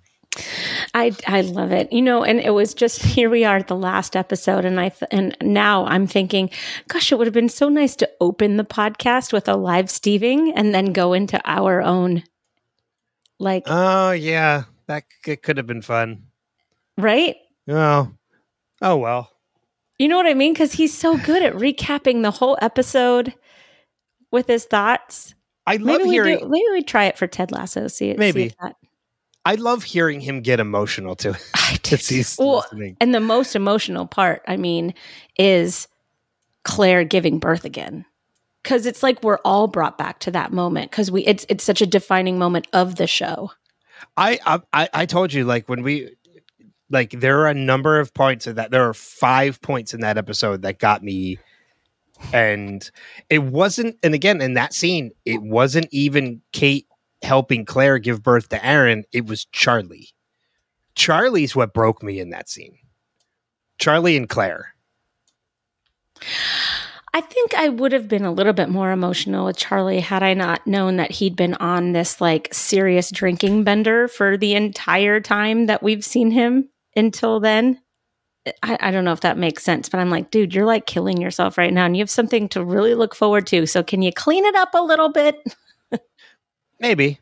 No, that was just me though. I know that I'm like in the mi- minority. And, and Jin and Sun's enlightenment also pretty much broke me. I know. I know that they start speaking English. uh, but I want to say, um, you know, all the episodes we've done of Lost. Thank mm. you to anybody who's ever left us feedback over the course of this entire journey. Thank you to everybody for listening um, you know, we took a very uh, lost frame of mind. Apparently, you know, they stopped and started a few times, and so did we. So, you know, we were just going with the vibe of the podcast of, of the that's, original show. That's true. We just we had our own little quote unquote writer strike. Writer strike. it was called the pandemic. that kind of took us away from it for a little while, but we came back and we stuck with it. Now we're to the we're to the end of of this, and uh, I know there are a lot of people that are excited about Ted Lasso mm-hmm. being the next show that we start. We hope all of you guys are with us on that. Um, so as far as feedback goes, uh, we are going to release a little bit of a bonus episode. We're going to cover New Man in Charge. We're not going to do any feedback for that. We're just going to, mm-hmm. that's going to be very quick. Sorry, Jason. Yeah, sorry. It's only an 11 minute short, so we're we're going to j- just kind of push through it, give our thoughts about that. You'll get that actually in a, probably a couple days after hearing this. Um actually no, you know what? It'll be next it week. It could be for yeah. our our yeah. Yeah, it'll be you will hear it, it ne- our our next episode will be uh, New Man in Charge. It's going to be very quick cuz this is being a series finale covering two episodes is a much longer episode than we usually do. it's usually looking like it's a 3 hour episode, and pretty I apologize much. for anybody that thinks that that's too long. Yeah, pretty much. Um, so, and I apologize for that as well. So, as far as feedback goes, uh, if you would like to leave us feedback, and we'll mention this again on the New Man in Charge bonus episode, but if you want to leave us um, uh, feedback, uh, it will be for episode one, season one of Ted Lasso. That's crazy. Uh, yeah, that's crazy if this is your first time watching, we encourage you like let us know your thoughts on that pilot and what you're looking forward to with the show. If this is a rewatch, let us know what you loved about that pilot. Let us know what you're looking forward to hearing. And maybe since it's so fresh, we'll divide it up into like like how we did with House of the Dragon. We would talk about the episode and then we would say, "Okay, now we're going to talk about book talk." You know, and then that would go into spoiler version. That way, if it's your first time going through Ted Lasso and you're bugged by spoilers, maybe you would like that format. Maybe you want the same format that we've been doing this whole time. Like, I don't know. I don't know well, what would be best. Well, Lost is such was such a dynamic show and because there was so much involved, that's kind of why we went into spoilers. I think maybe for Ted Lasso, maybe we try and approach it as not spoilery as much as we possibly can. Um, you know, and see how well we can do. Like, we'll put the spoiler warning out there, but we're going to try our hardest to not spoil the show because there's so many great moments from that series yeah. that we kind of, especially if it's your first watch. We we don't want to ruin for you. Yeah. And maybe that's kind of the the take. But if there's anything that we do want to talk about like connections to spoilers or anything, we can save that for after. And we'll yeah, and we'll we'll let people we'll know talk like, about that. Yeah, we'll we'll figure out what we're going to do. We'll put maybe we'll put like we'll put something in the show notes that from this point to this point is very spoiler so skip mm-hmm. to this point yeah um if you if you want to miss it so we'll take better notes we'll take better attention, pay better attention to everything. Um, so yeah, feedback at uh, revisitedpod.com. Best way to do it, leave us an email or a voicemail. Uh, let us know your thoughts on Ted Lasso season one, episode one, the pilot. Um, especially if it's your first watch. If this is your first time going through it, let us know let exactly us know. how you thought. Um, recommendations before we get out of here. Anything on your end that uh no kind of want to recommend? My life is so boring right now. well, you're back to work too. I know. My recommendation is that you don't work. Don't do it. Don't- Just don't do it. Find a way. Find a way to get money other than a different way. Uh, don't go into um, education either. They treat you like garbage. I will. The only recommendation I will make is actually something I don't know if everybody's going to be wa- be able to watch because it's kind of hard to find. Um, but I was talking to you about this. I'm a big fan of Gordon Ramsay, so I like watching like Hell's Kitchen, Kitchen Nightmares, Hotel Hell, like all the shows that Gordon does. Um, I've recently discovered a tri- a show called Gordon, Gino, and Fred Road Trip uh, on the BBC, and there's Gordon Ramsay, Gino D'Acampo, and Fred. I, it's- Fred. It's French French. Fred. I- yeah, French can't- Fred. I can't pronounce his last name. Um, but it's there's four seasons. It's only 12 episodes total out of all four seasons. It's basically the three of them going and it's uncensored because it's BBC going on all these different road trips to all these different countries and trying these foods and experiences and it's hysterical. I can't wait to watch it. I'm really excited to watch it. Gino himself is absolutely hysterical. Like it's so the three of them are hysterical. So It should be a if- good time. if you can find it, that is my recommendation. Is check out uh, Gordon, Gino, and, and Fred Road Trip. Um, last but not least, before we get out of here, uh, revisitedpod.com is where you can go to find everything to subscribe. Be sure to check out Podcastica. Thank you again to Jason for coming on podcastica.com Yay. um, and Jason coming on to talk about everything on the finale. But I can't say rabbit hole. Oh, yes, we can because we still have we one can more. do it one Yeah, more we time. can do it one more time. Uh, thank you guys so much for following along on this journey. Next episode will be the quick, very short bonus episode, New Man in Charge. But until next time, we'll see you guys further on down that rabbit hole. Take care. Bye.